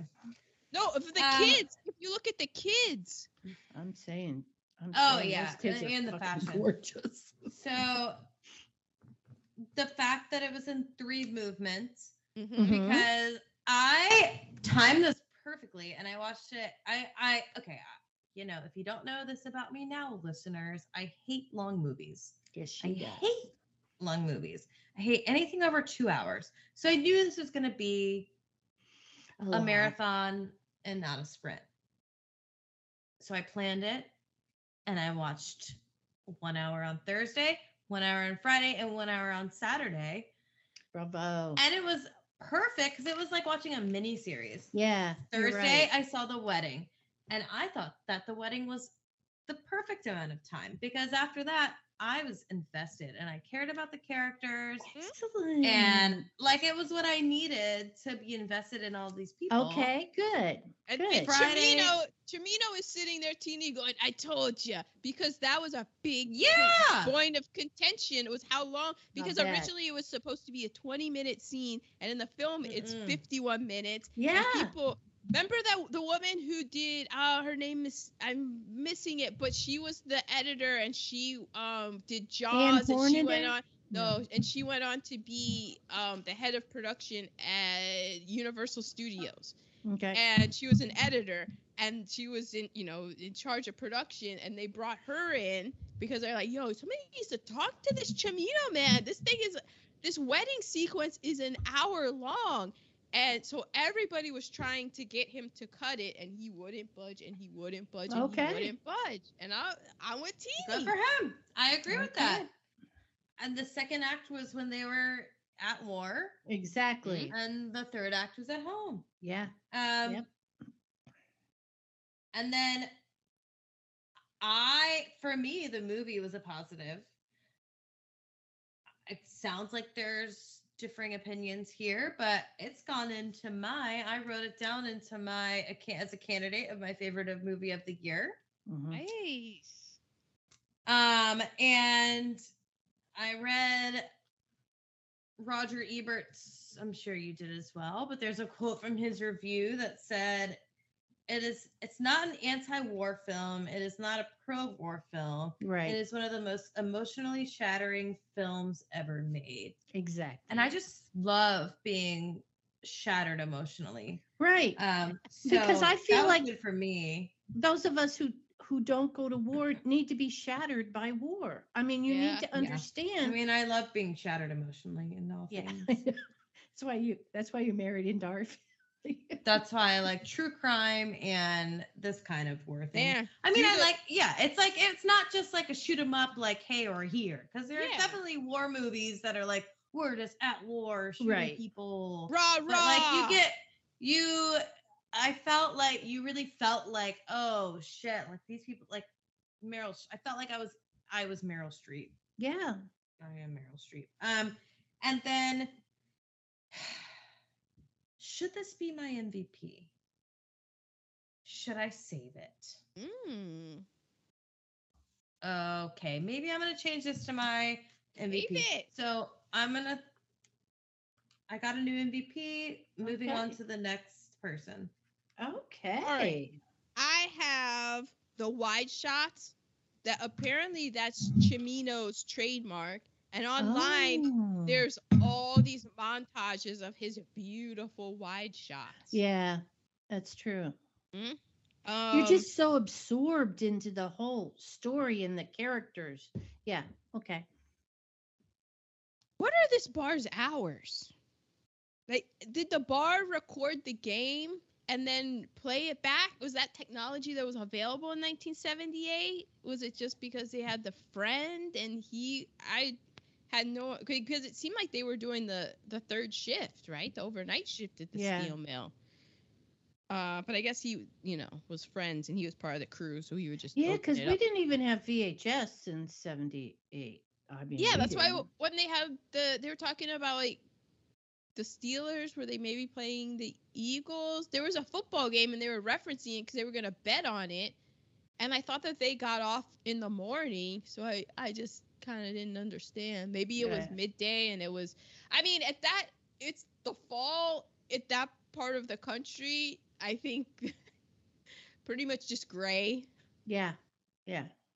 yeah, that's uh why I have the sunshine of California because I was like, I can't do just gray for these months. Um, is okay. This is the. Is there more? There, is there something that is more fun for the pranker and more annoying for the prankee than the old pull the car up and then as the person's getting in, driving away. Because I, I, your- I remember one time doing it to your father. It was hysterical because I was driving. Yeah, and then he would do it to you. Anytime either one of you did it to each other, I loved it. And the other one would be so angry. And I understood the anger of it, but I also understood how good it felt. Ju- Just the look on your face would just be like, it never gets old. It never gets old. So I do love that. The fact that, because remember we were talking about how, well, what happened to his shoes and stuff, and it's like, ah, so wartime. Nick still maintained his wallet though. They did though. Yeah, they did. They they're yeah. He kept it on it. Maybe he kept it in his boxers. But like his like I understood like their wallet through wartime, but spec- like this guy was a prisoner of war. I feel like they would have taken that from him. Yeah, probably. I yeah. I understand yeah. like keeping your dog tags and whatnot, but like you still Yeah. had a wallet with a picture Yeah. That Of- mm. of a young Meryl Streep in it. I wonder if Poppy had a picture of me in his wallet. Probably would probably Probably be not. like, no, that you'll get me killed. Well, there's that. I mean, well, there's that. I'm a black it. man. Gonna have a picture of this blonde white woman in my wallet. What, what are you doing to me? Come on. Do you, do you even love me? Um. Okay. This is probably for most people a negative, but this is this is on me, and this is a negative on me. But I can't help it. This is who I am. The slaps. I know that it's horrible, but the the slaps give me every time They were good though. because it's like of all the things to do in this situation, you're just open-handed slapping people. I the the it's really it's really just an interesting choice. I'm just baffled by the choice of the open palm slap. I don't know. I'm always uh, my instinct is always to clench the fist and and go from there. Like first instinct is fist clenched and then we go. So I am not a slapper. Like whenever I see someone gets, unfortunately, uh, you know, You've when a Will lot of- Smith did A lot of slapping lately. Yeah. I chuckled because I'm just like, what a choice. I don't understand the choice. It's true. Yeah. it's just not a it's just not a, a choice that I have. Um man, okay, Nick. Nick. But it's my positive because what a run this guy had. Yeah. Yeah. And it I was I had to go back and rewind because I spent a good 20 minutes when Mike goes back looking for him being like, "Okay, now is it like Nick's just overall lucky? And he was just caught up in his egoic thing of trauma that he just was using his luck in this? Or is his luck merely in this specific instance? Like he's just super lucky at russian roulette. I had I missed a lot of the film. Had to go back and rewind because I was thinking about his luck and if it was did he because to me I haven't been through the trauma that this guy's been through but my once I got out of the prison thing and I survived, I'm like, I'm the luckiest motherfucker there is. I need to get back stateside. like, you know, I'm not going back in. And that's why it was so confusing when he, Yeah. he went toward the shots. Then he gets there, he sees it, he steals the money, runs out. Nick, uh, Mike happens to be there, sees him. he's Yeah. like, oh, well, and then goes back. And then he's like, oh, he's still alive. I got to go back. He's at the place. So he's just still there because, of course, you know, he got hooked. Like, then you understand because he got hooked up on drugs. But we don't see the part where he, last time we saw him, he was a criminal leaving with all the money. Yeah. Persona non grata. Now he ends up, you know, hooked on. I wonder if he got hooked on smack outside and then that's how he had to to um make his like support his habit. Going back to that. Yeah possibly. I feel like he was just stripped of all humanity and it just didn't matter anymore and when it doesn't matter anymore then you know it's a six in it's a one in five shot right? 26 don't they spin that thing every time? Yeah, it's one Yeah. in six. So you have a one in Mhm. six chance. Um yeah, it was just interesting. And I guess that that goes to where you are. And you know, now that I think of it in real time, there was something that I was listening to like with Eckhart Tolle, and it's like your consciousness and where you are in your journey. And if you're above a certain line, you'll either fall below and and like get sucked down into it, like what happened with Nick, or you'll like bounce above and kind of be more where Mike is in this movie. We don't know what happens to him after this movie, but like in the movie, you know, um, and Mike, I think that was what Mike was trying to say when he was doing the whole like one shot. Like you have to be prepared for one shot. Like you have to prepare your mind. You have to be prepared that if you're in this position of like what's gonna happen and all of that. And Nick was all like, you know, like not really buying it. And so then when that happened, he wasn't able to deal with it and he got sucked under into Mhm. like the egoic pull of that Mhm. where he didn't he was he was pulled down and he wasn't able to look around and see like i'm a lucky motherfucker like right. I I I just survived this scenario where we definitely should have been dead.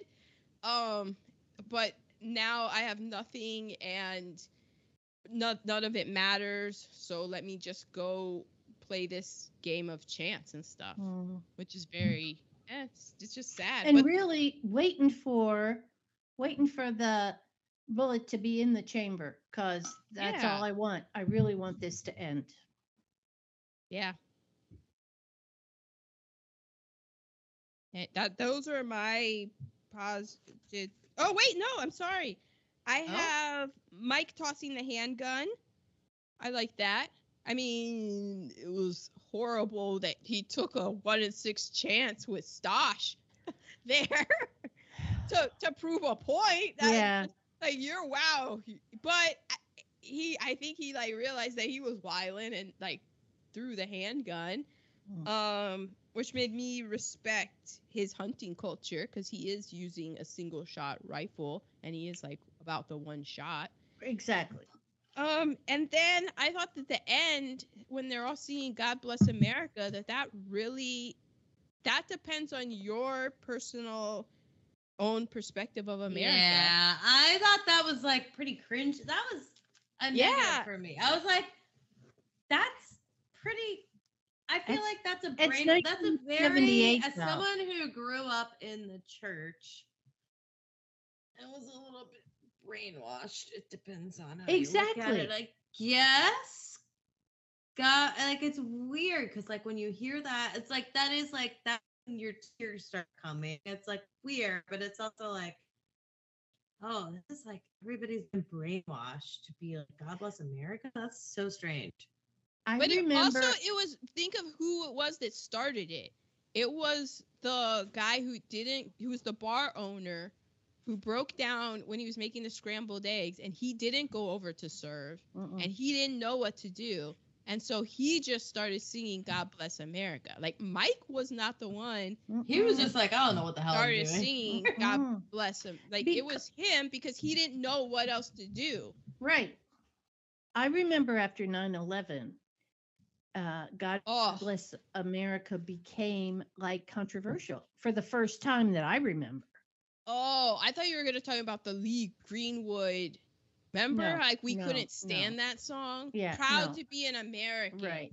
right. Oh my God, our family. Whoa. Because remember, because we were in overseas in Europe when Yep. the first Gulf War happened, and Yep. that song was ubiquitous. Proud to be an American, and it was, and oh man, we were just like cringeworthy. And I like in 9/11, one of the things I'm like, I remember coming up the stairs and being like, now we're gonna have to listen to this goddamn song all the Mhm. time. Proud to be an American. What the hell? But Yeah. That's that's just a controversial Bush family take. It's true. Although it's rooted in the racism of America. Slavery and Yeah. money. There Yeah. you go. If you would live up to your promise, I'd be all about God bless Yeah, America. And that's exactly, you know, like what people started saying, you know, uh, the world was on our side for half a minute, but yeah, God bless America. How about God bless Ethiopia? How about, you know, God bless Robb Elementary School? It- it- uh, yeah, it became very controversial. I remember. but it- not a, but yet the Star Spangled Banner, which if if I have my druthers, I'd rather sing God Bless America than the Star Spangled Banner. But it, it's just it, it's just interesting because I would I took off my hat like because I had my initial reaction when they're singing God Bless America, and then I took off my hat and put on like what the, an opposite version would probably think in God Bless America, and like if that's you're coming from it, then you would think that it's beautiful and uplifting. Mhm. You know, like just seeing the two sides, and I'm like, oh, it definitely depends on what color rose glasses that you're looking at America. And, which hat you have on when you're listening to the song. it, it's really about the glasses because that goes into what they want people to teach in Mhm. school because they want to keep those ro- rose colored glasses and be like everything's peachy king and and the end of this movie is god bless america because that's what all the sac that's what they all went through Mhm. or was specifically for this and not the like man did they even like what's the kid burst out like what was this for like what are we doing here exactly. Exactly. because they didn't get any of the money. I'm just gonna, you know, throw a little bit of fuel on the fire because uh, Dr. King was killed after he started saying, "I don't know that I'm supporting this war anymore," and uh, the Kennedy brothers were like, "You know, maybe we don't need to be involved in Vietnam anymore." And what Yeah, happened to the uh, three of them? And Muhammad Ali Yeah. said, "No Viet Cong ever called me the N word." Mhm. And they, at his peak, in his prime, they stripped him of Mhm. everything, made him go to prison and all this stuff. Mhm. So Yep. Uh, and I remember my father being uh, pro with that. Yeah. well, because you're because he was in in World War II. Mhm. and that like he fought like every like you know you're not gonna tell him because like that i mean you're fighting nazis is is there anything more but then it's like did your father know about operation paperclip and how after the war there's just like oh nazis right this way you, you you Yeah, no. scientists who, no, right this way because I remember in the 60s, like costume jewelry, there was um, the surfer cross, like, you know, Ooh. surfer dudes. oh you every see it out yeah you see it out here a lot Yeah, exactly. motorcycle bikers the And Iron Like- Cross. father's like, no, cro- that was a Nazi cross. Absolutely not. Yeah, you see it a lot, teeny. The with the it goes up like that. Yeah, it goes out. I'm googling now. Yeah. Um, yeah, he was like, no, that cannot be selling in stores in in U.S. Ohio. Oh. No. Mhm. Yeah. Mm-hmm. Oh yeah, that's the PacSun. Yeah, Yeah. it's like a skate. Yeah. Oh yeah. It's a, it's a Yeah. big skate. Like you see it all the time out here, like skate, surf culture. Yeah. wow, how far we have not come. Uh, so we're to quotables. This is a hard quotables. I, I a know. couple. I did a couple. I did. Uh, sun, remember at the very beginning, the sun dog. It, it had the sun with the yeah. We're and and uh, Mike says it means a blessing on the hunter sent by the great wolf to his children, saying, "We bless you on the hunting." This is going to be a good hunting Okay. thing for I'm you. glad. Okay.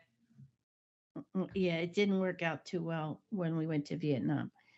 Uh, no such thing as a sure thing, Mhm. and I like to starve myself.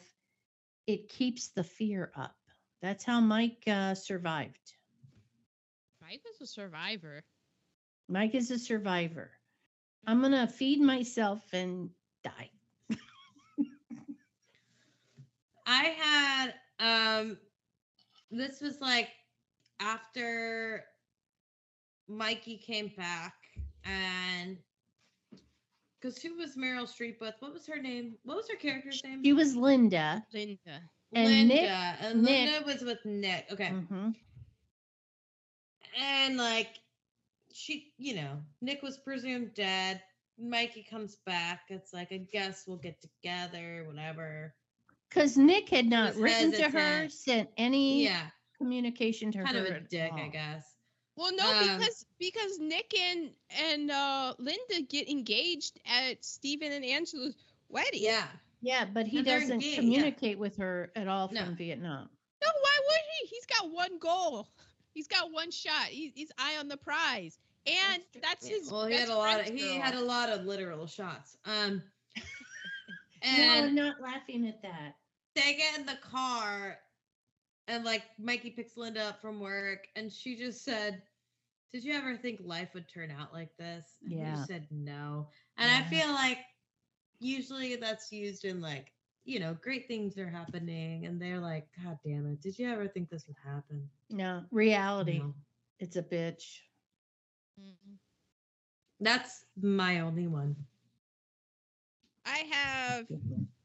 You ever piss and take a drink of beer at the same time? Oh, yeah. Because I never have. Beautiful. I can I'll say I never have. try it. I'm gonna I- try it tonight. Oh yeah, but I mean it's it's easier for guys. Like girl. I bet you Adam has. Sit down. I'm sure. Yeah. Oh, I'm sure.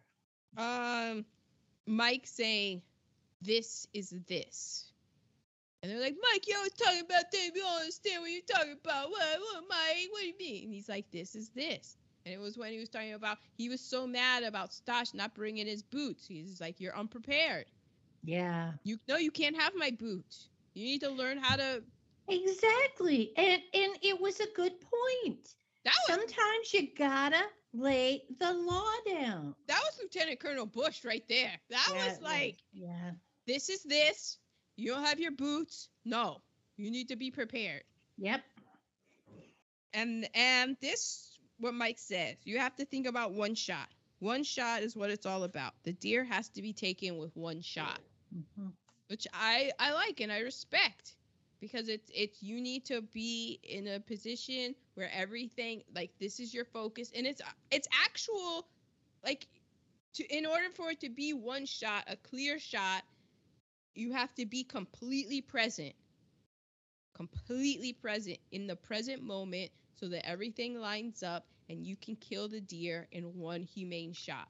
And it's an equal situ not really, because I mean a gun against a, a living thing is but it's as equal as you can get in um in nature.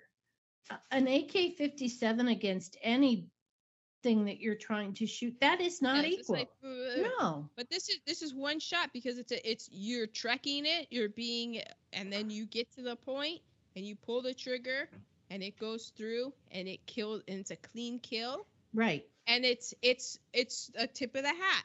It's like game recognizes game because that one shot shows that you respect the animal so much that you're Mhm. you're just not firing off all these pew, pew, pew, you know And- you're going and it, and it's a it's a time thing you know it's a it's you're respecting that's why I think the movie's called the deer hunter because it's Mhm. the it's the respect of the deer hunt and that I respect those people like in gun culture that part of gun culture where it's the about the one shot and it's about the trekking and it's about respecting your prey and it's about you're gonna shoot this and you're gonna kill Yeah. this animal and you're and and you believe like your life like you rep you respect the life that you have taken and you're, You're, equals. to, Yeah.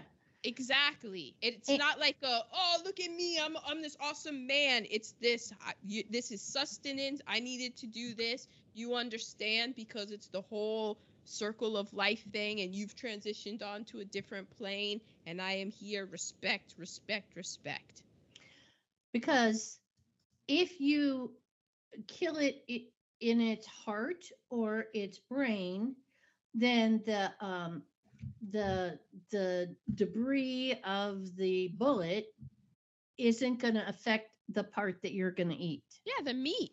Right. You don't want to shoot it in the stomach or other places where you're going to have buckshot in. Yeah, it's a total respect situation. And it it goes back to like the Native American, hmm like as Cherokee Indians, like you after they would kill an animal would ask gods for forgiveness for taking the animal's life. And Exactly. like they were literally using every part of it. Every single part, because nothing went to waste because that was a And living being. yeah. Yeah, you weren't killing it because you were the you could kill it. You were killing it because you had to kill Unlike it. And all these guys on Tinder that are just killing it. for Right. no- Donald Yeah. Jump, Trump Jr. come on, Donald this- Jump. get this Who- mother- don't- don't- you you know that we refer to him as that motherfucker on this podcast. I'm sorry. Yeah, yeah, because they they actually let Or them I will drug accept the Donald animals. Jump. Donald Trump. Donald Jump. I'll take I'll accept that one. That motherfucker or Donald Jump acceptable on Gone with the JJ, Donald Jump. Okay, we're to LVPs, and I have so many runners up. There's so many. Oh, so many. Okay, my first one not taking care of our returned veterans. I That's mean, the the way we treat it's gotten better because of how embarrassed we need to be by how we treated the Vietnam veterans who returned. But it's still not. It's still It's still- horrible. It's still horrible. It's still horrible how we treat the people who are in the military. The enlisted housing is deplorable. and it's gotten mold. so much worse. I mean, it was bad when when you know, like I was a little kid and stuff, and it's now it's gotten worse because the, the cost of living has increased, but like their cost of living hasn't. You know, it's it's There was an article in 20 March 5th, 2022 that 11% of homeless adults in the United States are veterans. Veterans, Mm. people who put their life on the line so that you Almost can 40,000 veterans are without shelter in the US on any given night. And this was written last month or 2 months ago. yes. The number of vets experiencing homelessness is down down over 40% since 2011. Okay, that's getting better. But the leading causes of homelessness among vets, I'm not sure what you're supposed to say politically correct now. I'm sorry. Are Oh, yeah. PTSD, social isolation, mm-hmm. unemployment, and substance abuse. California has the highest number of vets living on the streets. Mhm. And if I were homeless, I'd be in You would- California. yeah, I mean, you like yeah, people I know that's a loaded the, thing. the houseless thing and it's like yeah because i mean we're it's not like rain's an issue here so if you're in houseless cold weather, yeah. But yeah you're not gonna die in a overnight i mean it it's got it's really bad though i mean be, like it's y- it's Even, like, bad at Fort Wow. Belvoir, where we had, um, we never lived on post in Fort Belvoir.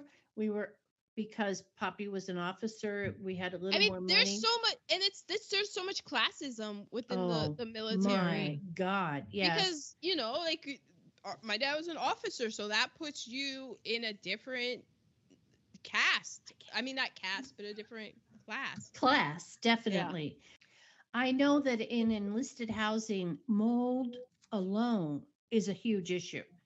Um but, uh, it- What and is mold? mold Uh, they're they're living in in homes with all this mold, black mold and their kids have asthma they can't breathe they well it's the and it's the Just- same it's the same issues of public housing. Yes. Yeah. and look at who is in who are who are the people who are enlisted into the military. Right. And then you'll see why they don't care Yeah, because it's it's, your poor lower people of color exactly Like, and don't get if you're started white it's public poor- housing.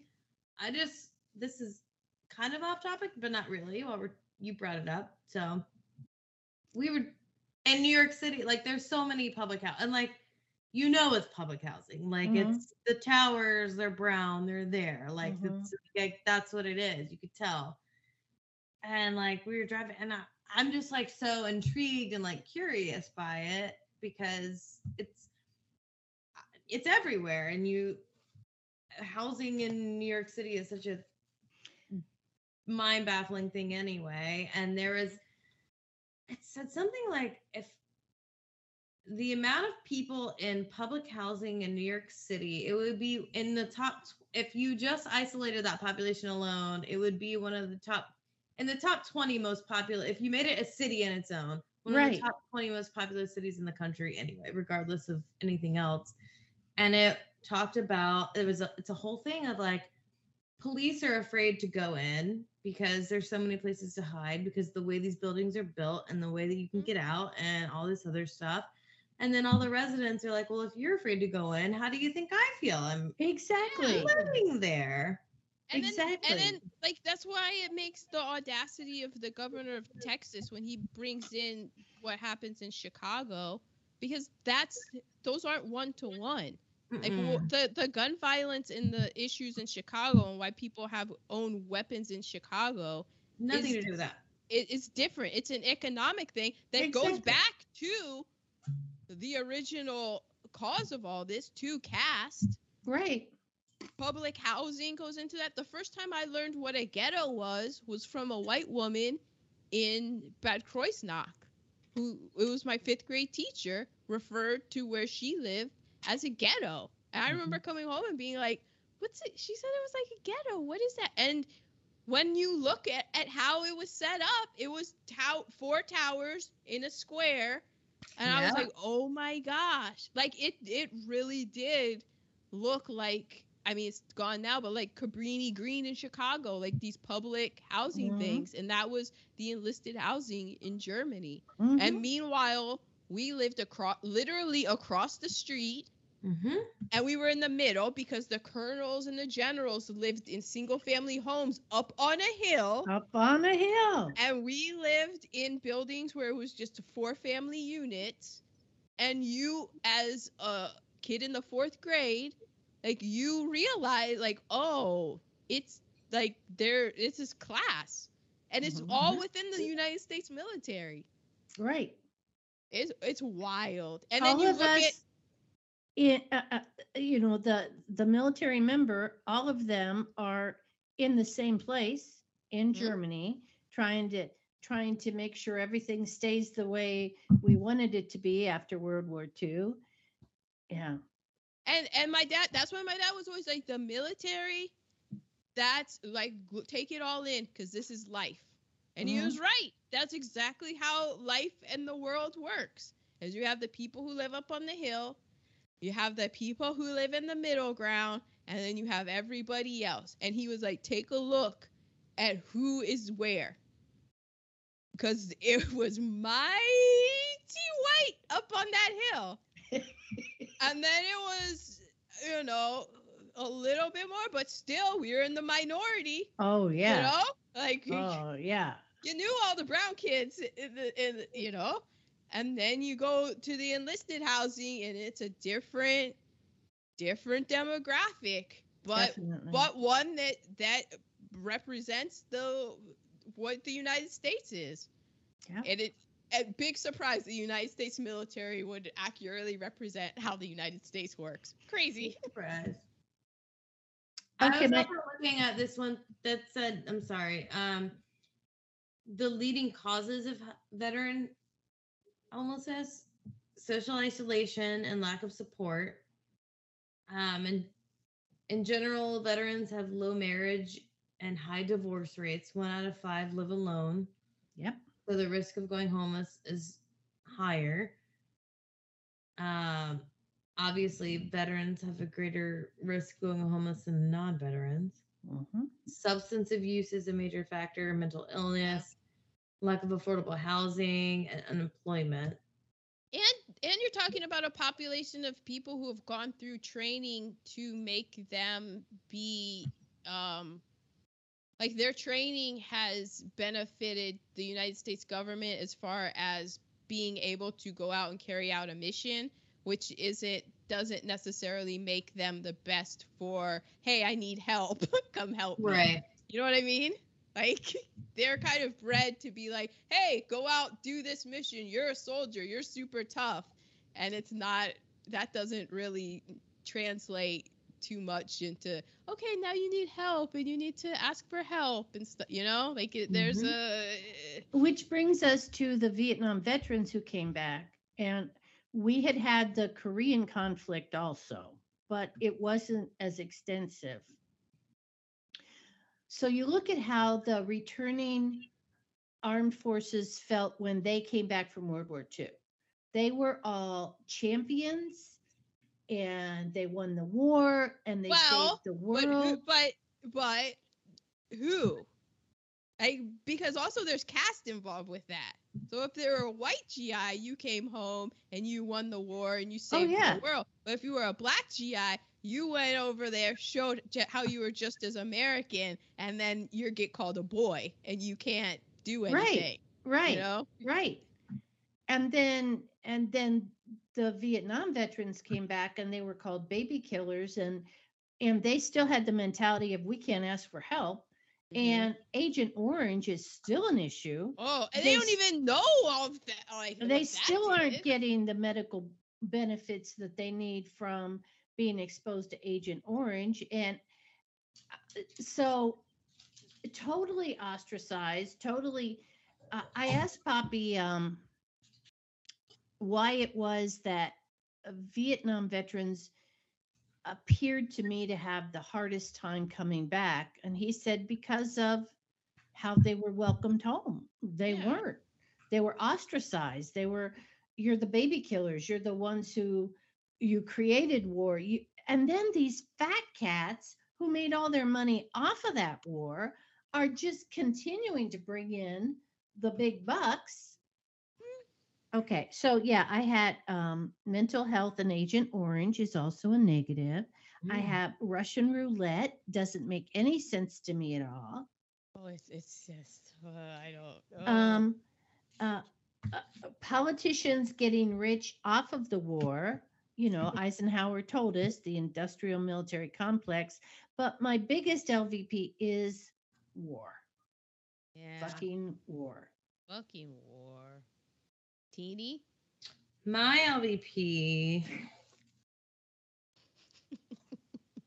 I'm sorry. It was Laughing at originally Stanley for, for punching his girl in the face, Ah, yes. but I have Russian roulette. Yeah.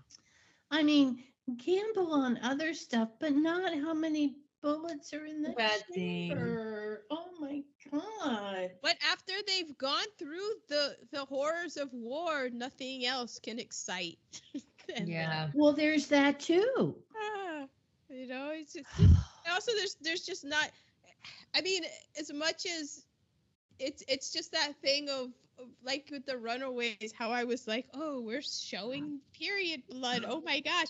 But it's like you have to go that so that it becomes normalized. And you know, these guys they didn't have the. So as much as as I will roll my eyes hard at people complaining about things where I'm like, just get it, like, come on, what are you doing? Like, toughen up a bit. It's be it's because of them that people can have the vocabulary maybe to put into words what these Vietnam veterans didn't have. Yeah. So, so okay. For me, I have my honorable mention is war. PTSD because they didn't even Mm-mm. they mm-hmm. even know what that was in And- the 70s? no, and they didn't care because that was no. You're you're spending too much time worrying about yourself. We have bigger issues to fry. No, you don't. You take care of the people who took care of you. Um, but my it's gonna be controversial. My real LVP of this, especially being an American, hey, I understand. I'm throwing stones here. Yeah, I'll take anything that you're gonna toss back at me.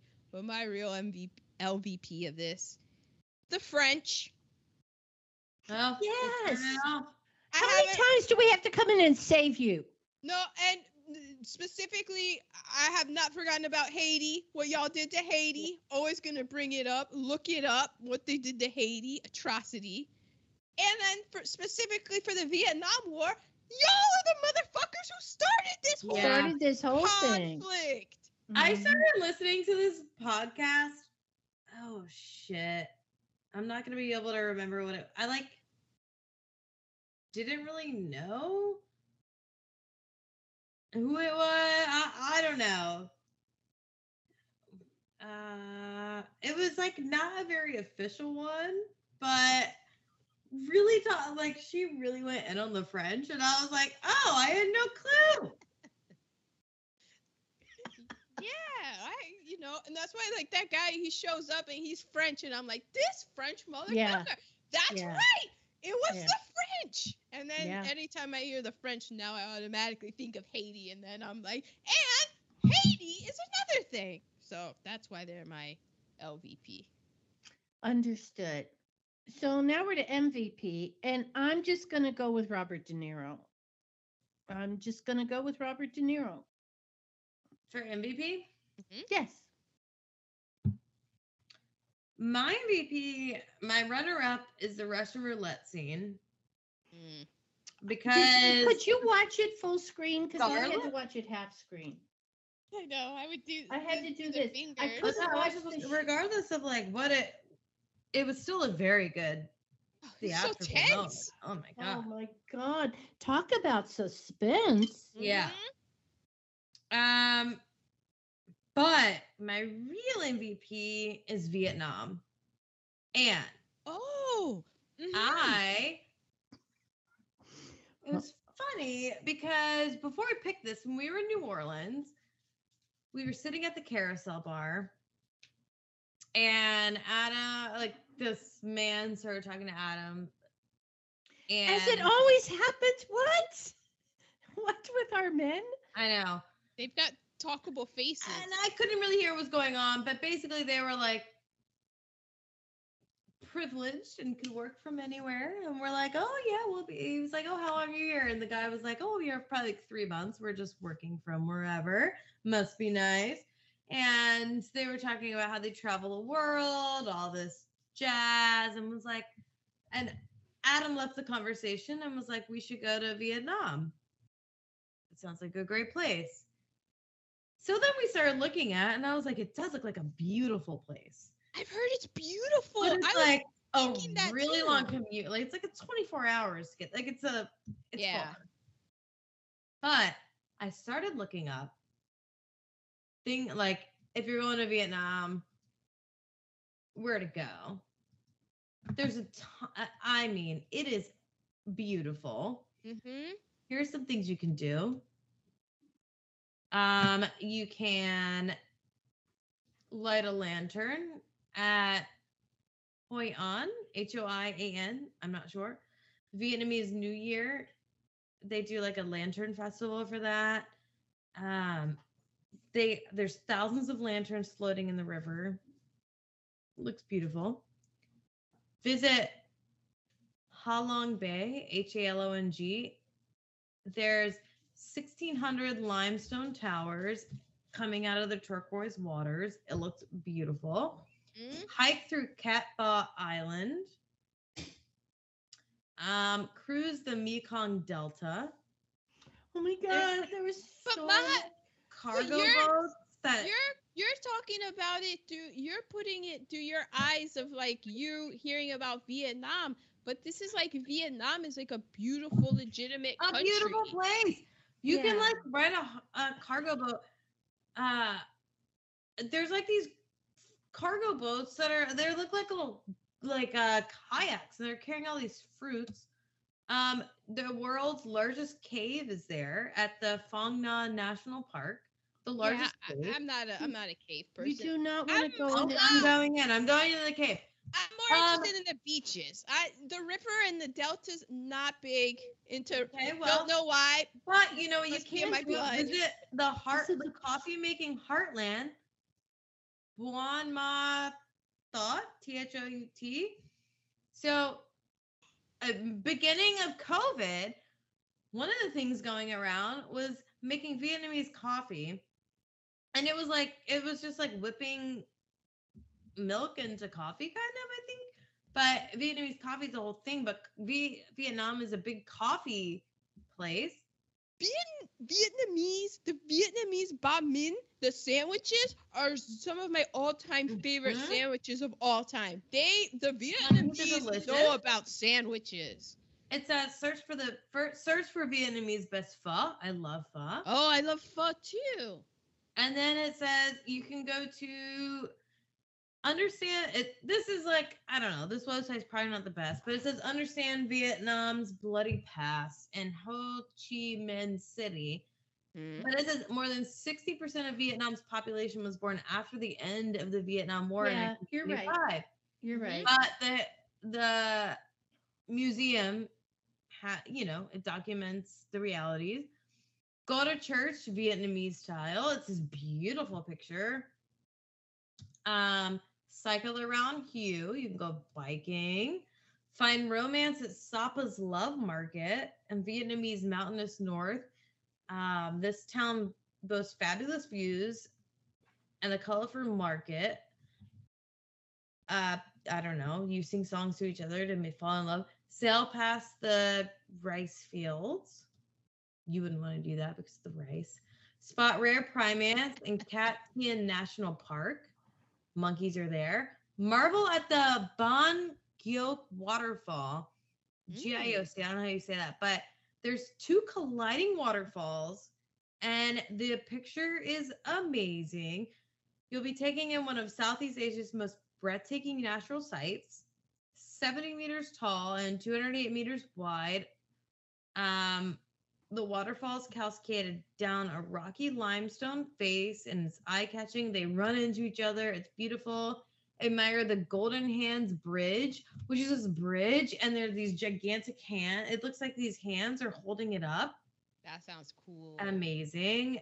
And embrace the tranquility on Phu Quoc Island. I'm not sure. Um. Anyway, I'm going to Vietnam on my next vacation. I got a passport. Yeah, it looks beautiful. So Vietnam is my MVP. I've heard that from many people. I've, Mhm. I've heard that their beaches are fantastic because it, it's that thing that I have that that same like oh Vietnam, oh. but it's like that was so long ago and But not to me. It wasn't. I that know, memorable to me. but there have been, but people have like people who have served their Mm-hmm. tours where they go back and then it's uh very cathartic. oh okay Yeah. yeah hmm Okay. my my MVP my honorable mention is the one-eyed Chinese roulette dealer because he he def he had like a he predated Quentin Tarantino.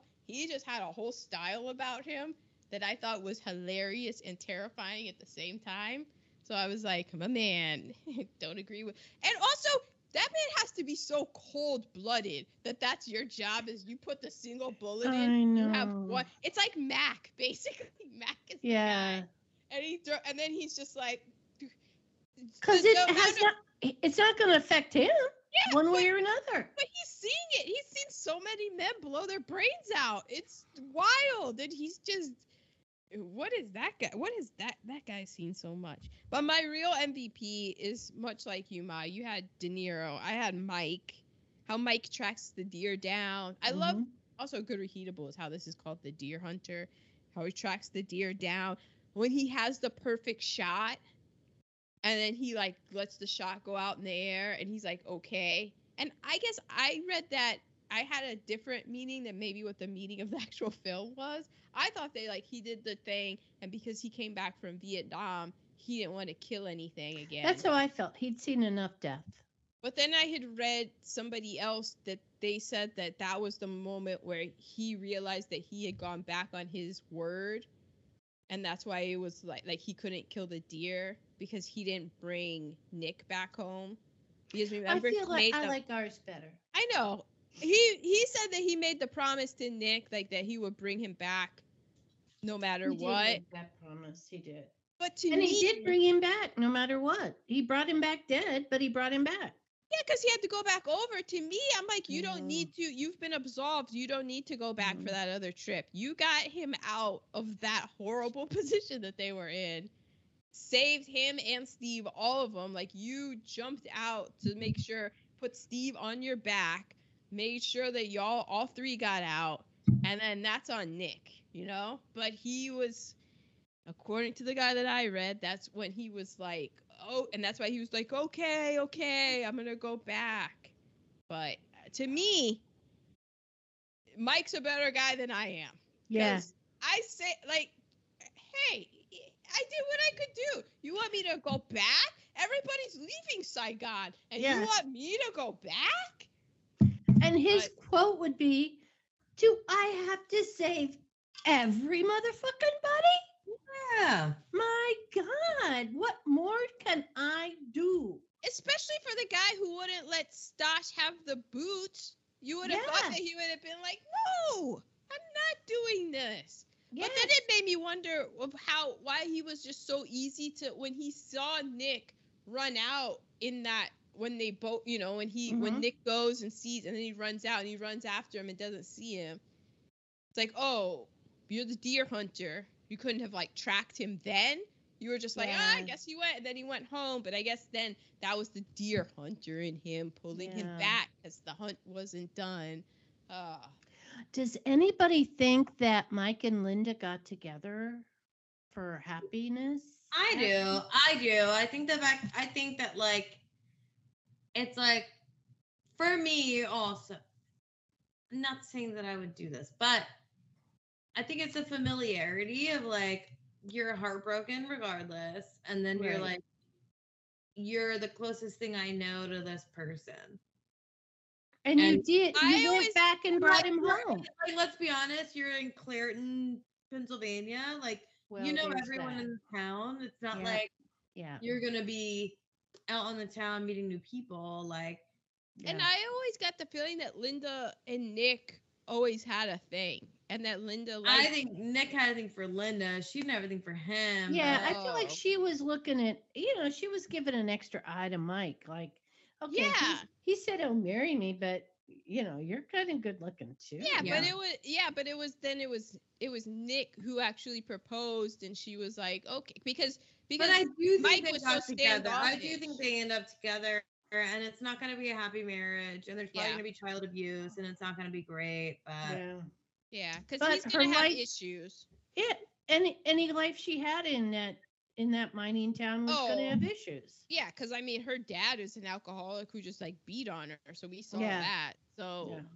you know, I don't do. I think that Linda decided that she's going to um go to school and and move to Pittsburgh or no, Linda's going to work at the grocery store. Oh, Yeah. yeah.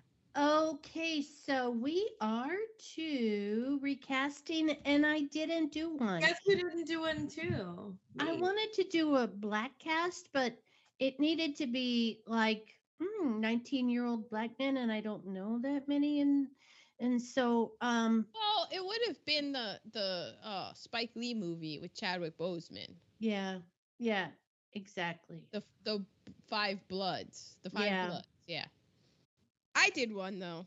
Okay, So I did it, and I did it specifically in the year. So this would be remade in the year 2002, because in 2002. 2002, De Niro was in Analyze That, Christopher Walken was in Catch Me If You Can, and Meryl Streep was in Adaptation and The Hours. So all three of them are, are you know, big time in 2002. yes, definitely.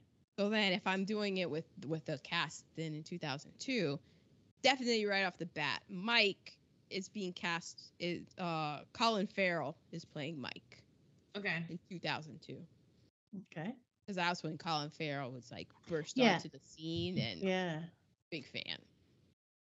Nick, Wait, Colin Farrell? yeah, Okay, my Irish That's what you crush. yeah. Yeah. Oh, wait, give me a moment. Oh, yes. You Okay, I was Colin month. Firthing there, You- but Yeah, no, Oh, Colin okay. Farrell. whoa, that gave me goosebumps.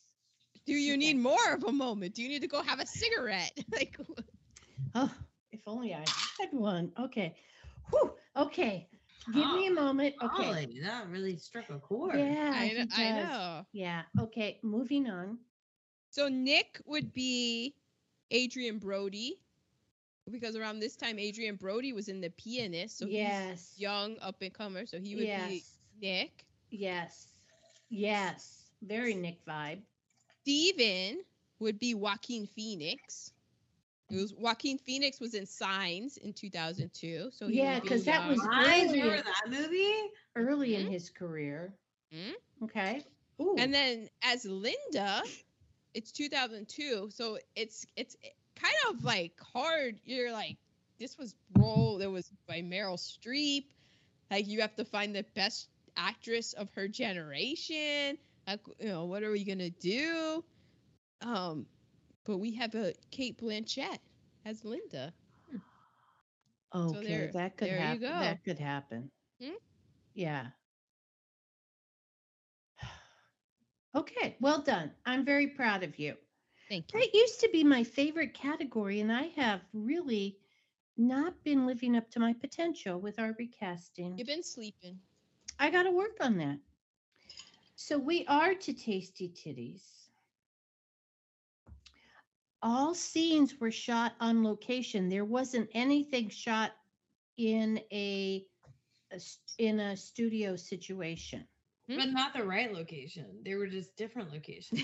But I felt like it really encompassed what I feel like uh, the Philadelphia, uh, uh, no, Western. Pennsylvania steel. I, I felt like it really looked like that. Oh, Well, it did. I mean, I guess I had no idea where they were. And I was like, are they in Pittsburgh? Mm-hmm. And I has- do not know anything about locations. Yeah, it really felt like Western Pennsylvania to me. And we traveled through that. Um, I mean, we did travel through that a lot. Yeah, very reminiscent. And this was the first Vietnam War film that was shot on location in Thailand. Yes. Wow. Yes. Which I've also heard that Thailand is beautiful, beautiful beaches I, in Thailand. okay. Well, did you know that I wanted to go to Thailand for our honeymoon? yeah, because of Oh. Donald, right? Well, yeah, because of a couple of reasons. But Donald's aunt has a dog rescue in Thailand. And oh I was like, we could go stay there and work at the dog rescue for like Bring a few more days. dogs home. Amazing. All I need to do in life. And then we go stay somewhere. But it was during hurricane season. And it was Yeah. right when all those kids got stuck or like the people got stuck. So Adam told me no. Yeah. you know, every once in a while. And then I got food poisoning in Aruba. So we should have gone Yeah. anyway. Oh, I forgot about that. Yeah.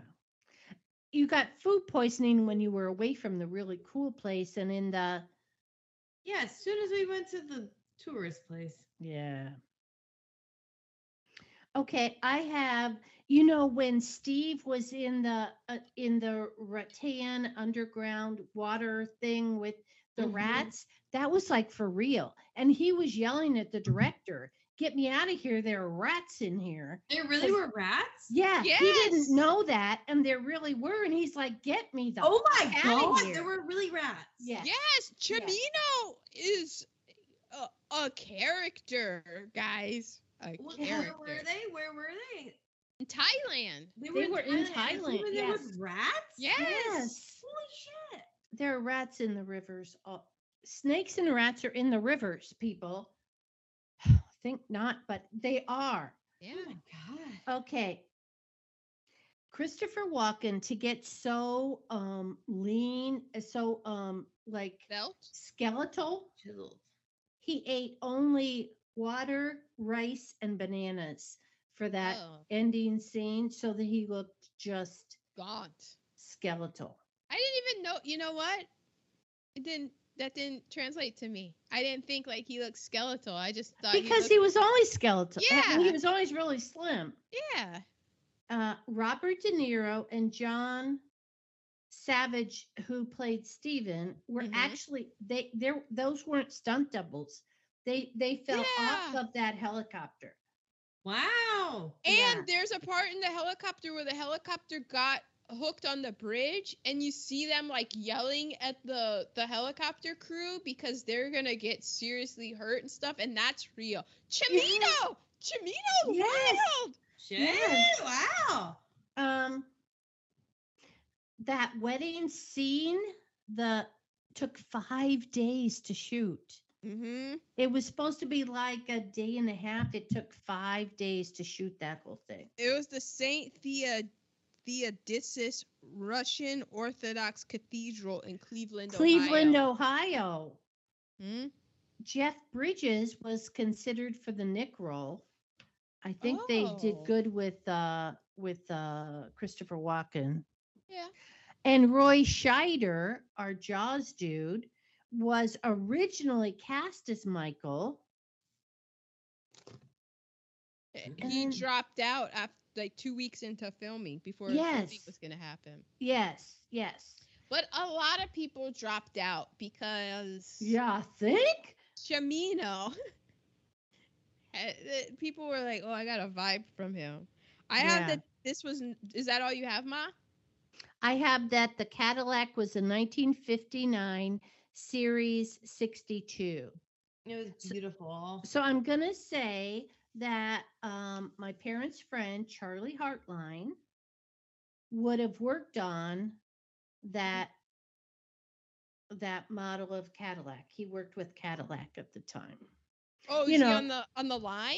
The uh, he was probably up higher because he got a new Cadillac every year. Oh, He worked on the he worked on the actual Cadillac that was um, JFK's Cadillac that he got killed in. um and they had they had tons of money and uh oh, yeah we were the um we were going to become the beneficiaries because they had a daughter who died and my three the my two siblings and me were going to actually inherit all of his money and then i had the audacity to marry a person of color and that all went away just ask my sister she talks about it frequently so am I allowed to say fuck Heartline?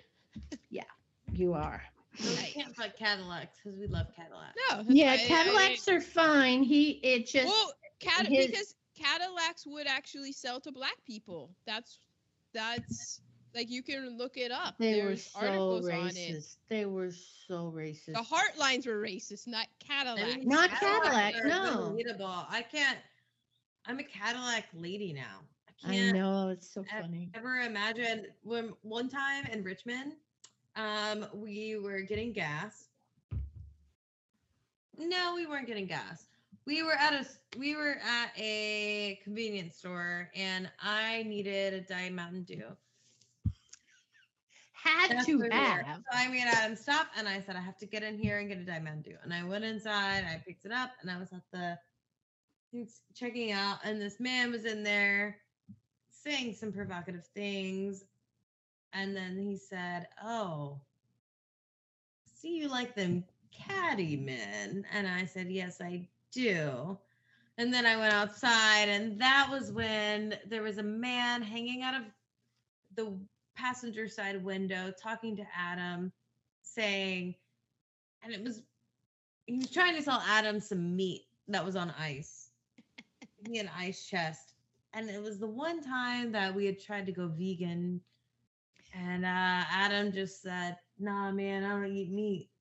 And it was like the most foreign thing you could ever say to anyone in their But- entire life. But you drive a Cadillac. If you don't eat meat. So, but that's like so I play that, I replay that scene in my head at least once a month of you like them catty men. And I was Yeah, like, because- I sure do.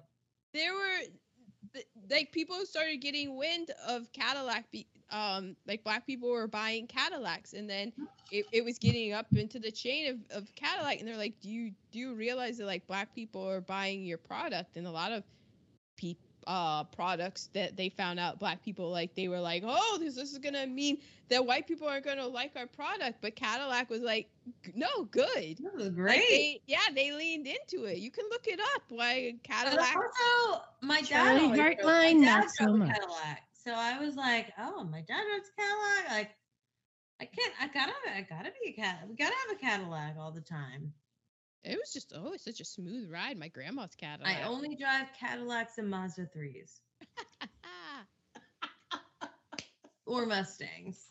That's that's like my mom. If I'm going to drink bourbon, it's only Pappy Van Winkle. Only Pappy. I have I have tasted Peppy. I don't. Why need shop around that. when you know what you like? Exactly. Exactly. Okay.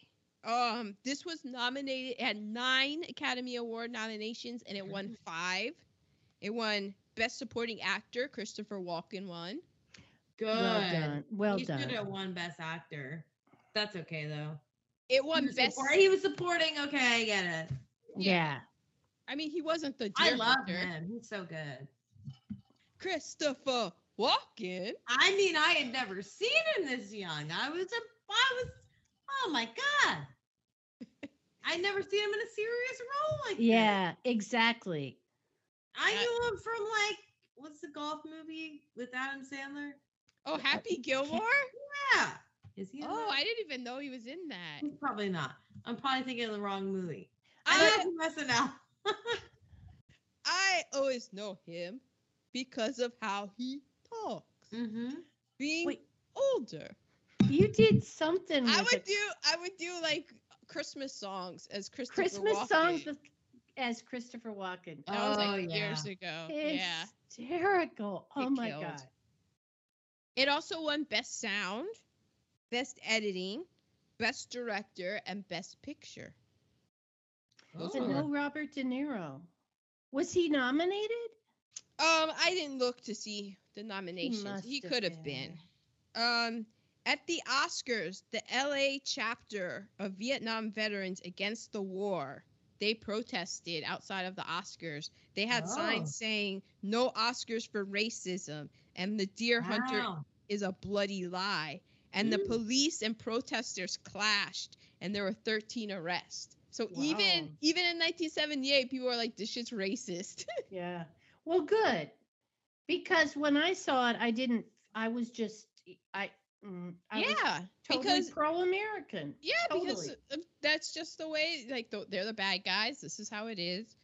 Um, this film went over scale and over budget, as we've mentioned from the wedding scene, just right I'm off sure. that. Because Cimino was a perfectionist, and he wanted it the way that he wanted it, Mhm. and so he ruffled a whole lot of feathers. Um, Chim- this film, okay, so remember how I was doing the particulars, and when it was the writers, and you had Cimino and Washburn, and then you had the Garfinkles and the the soap actor guy. Yeah. Mhm. So Cimino and Washburn spent three days writing the story, and then Washburn spent a month writing the script. And then when he turned in the script, Cimino tried to deny him screenwriting credit. It was basically like the script that he turned in was deranged. And when I wanted to do rewrites for it, he said that he couldn't take the pressure and he was like freaking out. And Washburn was like, I never had a drink of alcohol the entire time I did the script. So they're going back and forth.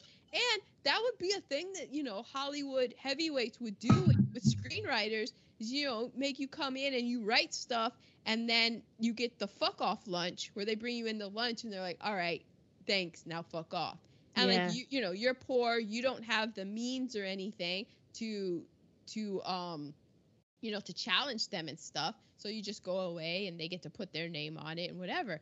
And Washburn, he didn't go away. So he took him to arbitration and this um what somebody who one of the producers saw the script. And he, and so in the arbitration he was brought in and he was like no washburn's script i read it.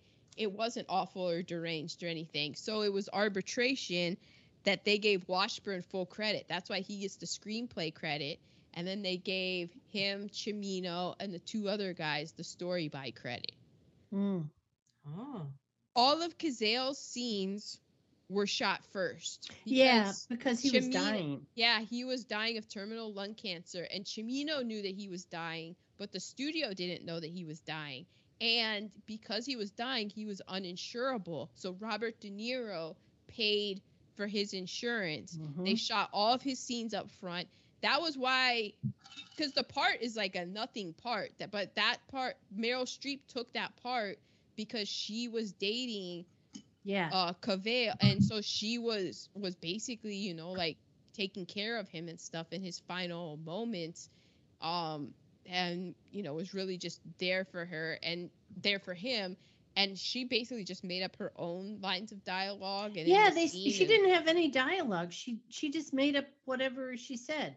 Mhm. and Wow. he John Cazale he died before he died after the filming of this the movie but before the movie was done so he never got to see the final Right. version of the film And she also said she was gonna walk on the film because a lot of people didn't Yeah. want to it. well and she said, "Then I'm gonna." And she wasn't anybody at that point. she I mean she had a bit of a, a reputation and stuff Robert but De Niro had seen her in something on Broadway, and he Mm-hmm. brought her to them and said, "We need her." And she still put it on the line for him.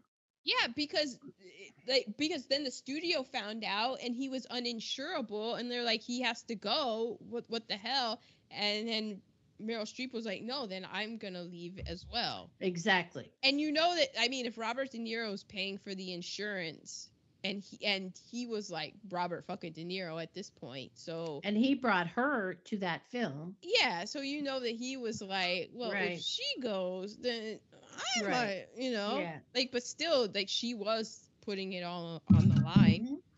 Mhm. Um, where? So Cimino, remember? I've this guy Who wild. hates? Yeah, he's a fuckboy. He went around telling the New York Times that he was a medic in the Green Berets. Oh no! Yes, no. He's a Yeah. liar. he was basically saying like this film is autobiographical, and so um Lew Wasserman, who was this yeah, legendary Hollywood guy, they called him up and they're like, "Yo, this my man is wilding out here. You gotta fix it." So Lew Wasserman, like he he did what he could to fix the statements, but the misstatements continued to dog Cimino. Oh.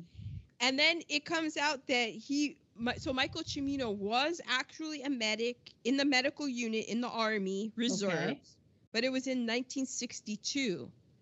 So it was three years before the U.S. troops arrived in Vietnam. Right, right. And it wasn't after the Tet offensive, like Cimino had said. Okay.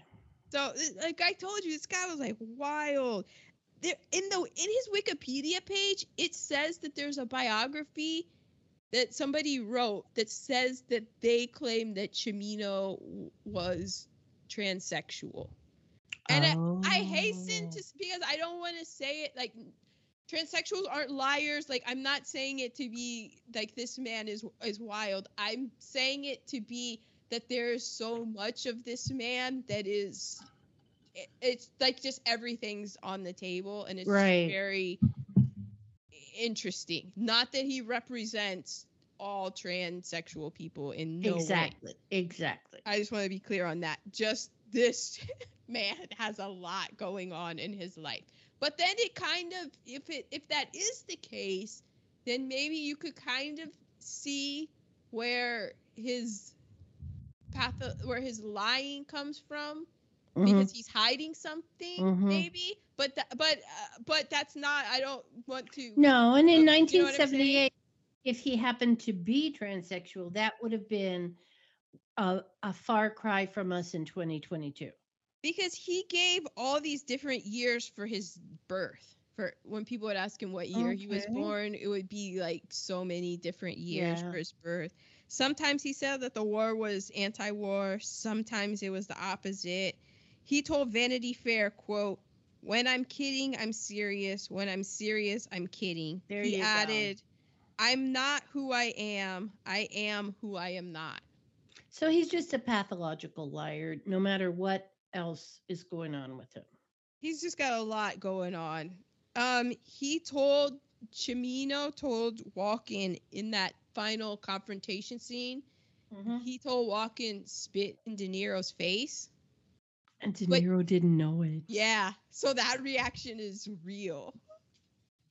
There are a couple of those, like the rat scene with Steven. Steven didn't know there were going to be rats in there, and he had a rat phobia. So Oh my Yeah, that- god. yeah, that was all real.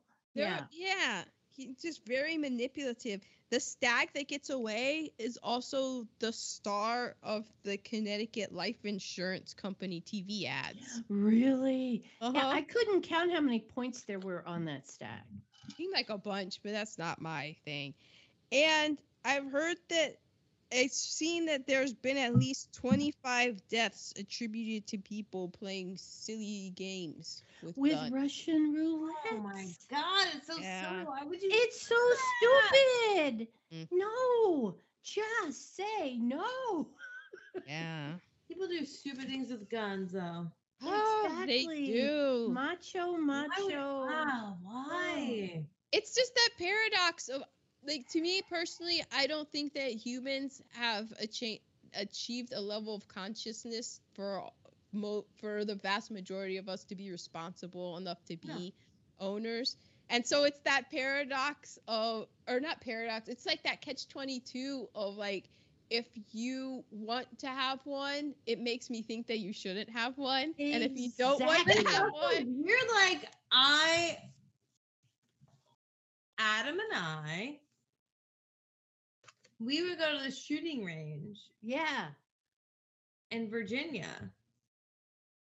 But for me, it felt like I was learning how to defend myself. Like we would go and you would get, you could get, you could pick out your target, you know, and it would, you could pick out like a zombie or a man. I would pick the man, a realistic man, put him out there, and you could try to like shoot that, you know, and it was terrifying every time you, sh- every time you did it. But it's like, we don't need to do that. Right. Right. Yeah, I went to a I went to arrange myself, and the first time it was fine, and the second time I was like, I don't ever want to do this again No, it's scary. because It's- it wasn't the thing that scared me was other people because Yeah. you're just sitting there in that line, and I'm like, there's nothing stopping anybody here from just turning and just No. shooting. Yeah. I would that's the privilege for, I was scared of myself. I was like, what if I do something wrong? Mm-hmm. Yeah, no, mine was like other people. It's the thing like with if you get on a motorcycle, like my cousin was like, it's not when you go down. It's, I mean, it's not if well, you that's go what down. it's Adam when wants you a go down. motorcycle so badly. And for so long I've been like, absolutely not. There's no way in hell I would like get one. And It's over like over the past few months I've been trying to come around of like if this is something that truly makes you happy and you really want to do like I don't want to stand in between that. But also like you're not what makes me nervous. I know you're responsible. Exactly. but it's it's Exactly. other people. people. Exactly. Yeah. Yep. Mm-hmm. Exactly. Ooh. Okay. Where Well, are we? Yeah, that is our episode of the Deer Hunter, which God, here we are. We went on a lot of twists and turns. we did, but I, I feel like um, everything was very educational. yeah, we covered a lot. And I, I feel like we're still coming in under less time than the film. Oh yeah, All So right. that's a win-win. win-win. I don't even Oh. know who pick it is next week because this is kind of my pick, but not really. Oh. Okay, well, this is interesting because isn't it my pick then? Yes. Okay, so I actually do have a choose your own adventure because I there's definitely a movie that I wanted to do, but I know that it doesn't fit the popular uh like there could be some ro- rigmarole around it, but Rigmarole. yeah, because it's it's very long. Okay. But- well, I mean, I'm. I mean, But here's the I like thing, lo- okay. Apparently, I like long movies. Because here's the thing. So this movie came out. It's Cimino, the deer hunter. He's a character. He does Mhm. all of these things. He he comes in, bucks all of these trends, delivers this film. It Yeah. wins five awards. He gets bestowed best act, you know, best director. So he can do whatever he wants. And his next film is a film that I've never seen before. It's one of the biggest bombs of all time. It's Oh, We've done bombs before. and it's also one of the things that ended the auteur director having final cut like things because he Oh. had final cut and because of of this fiasco Like people reacted so badly to Heaven's Gate that they went on and did reappraisals of the Deer Hunter, saying like, "Is the Deer Hunter that good?" Oh wow. So that's why, I, and I've never seen Heaven's Gate. I just know that that it it was uh, one of the all-time biggest bombs in history, but it's three hours and 36 minutes long.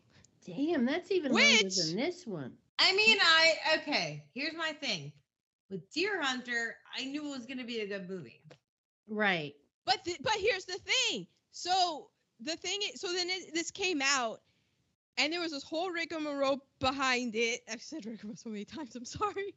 And it comes out, and it's just people trash it and stuff. And then years later, there's in LA, um, on one of the holidays, they start. So then it got cut up into um a shorter version of the film.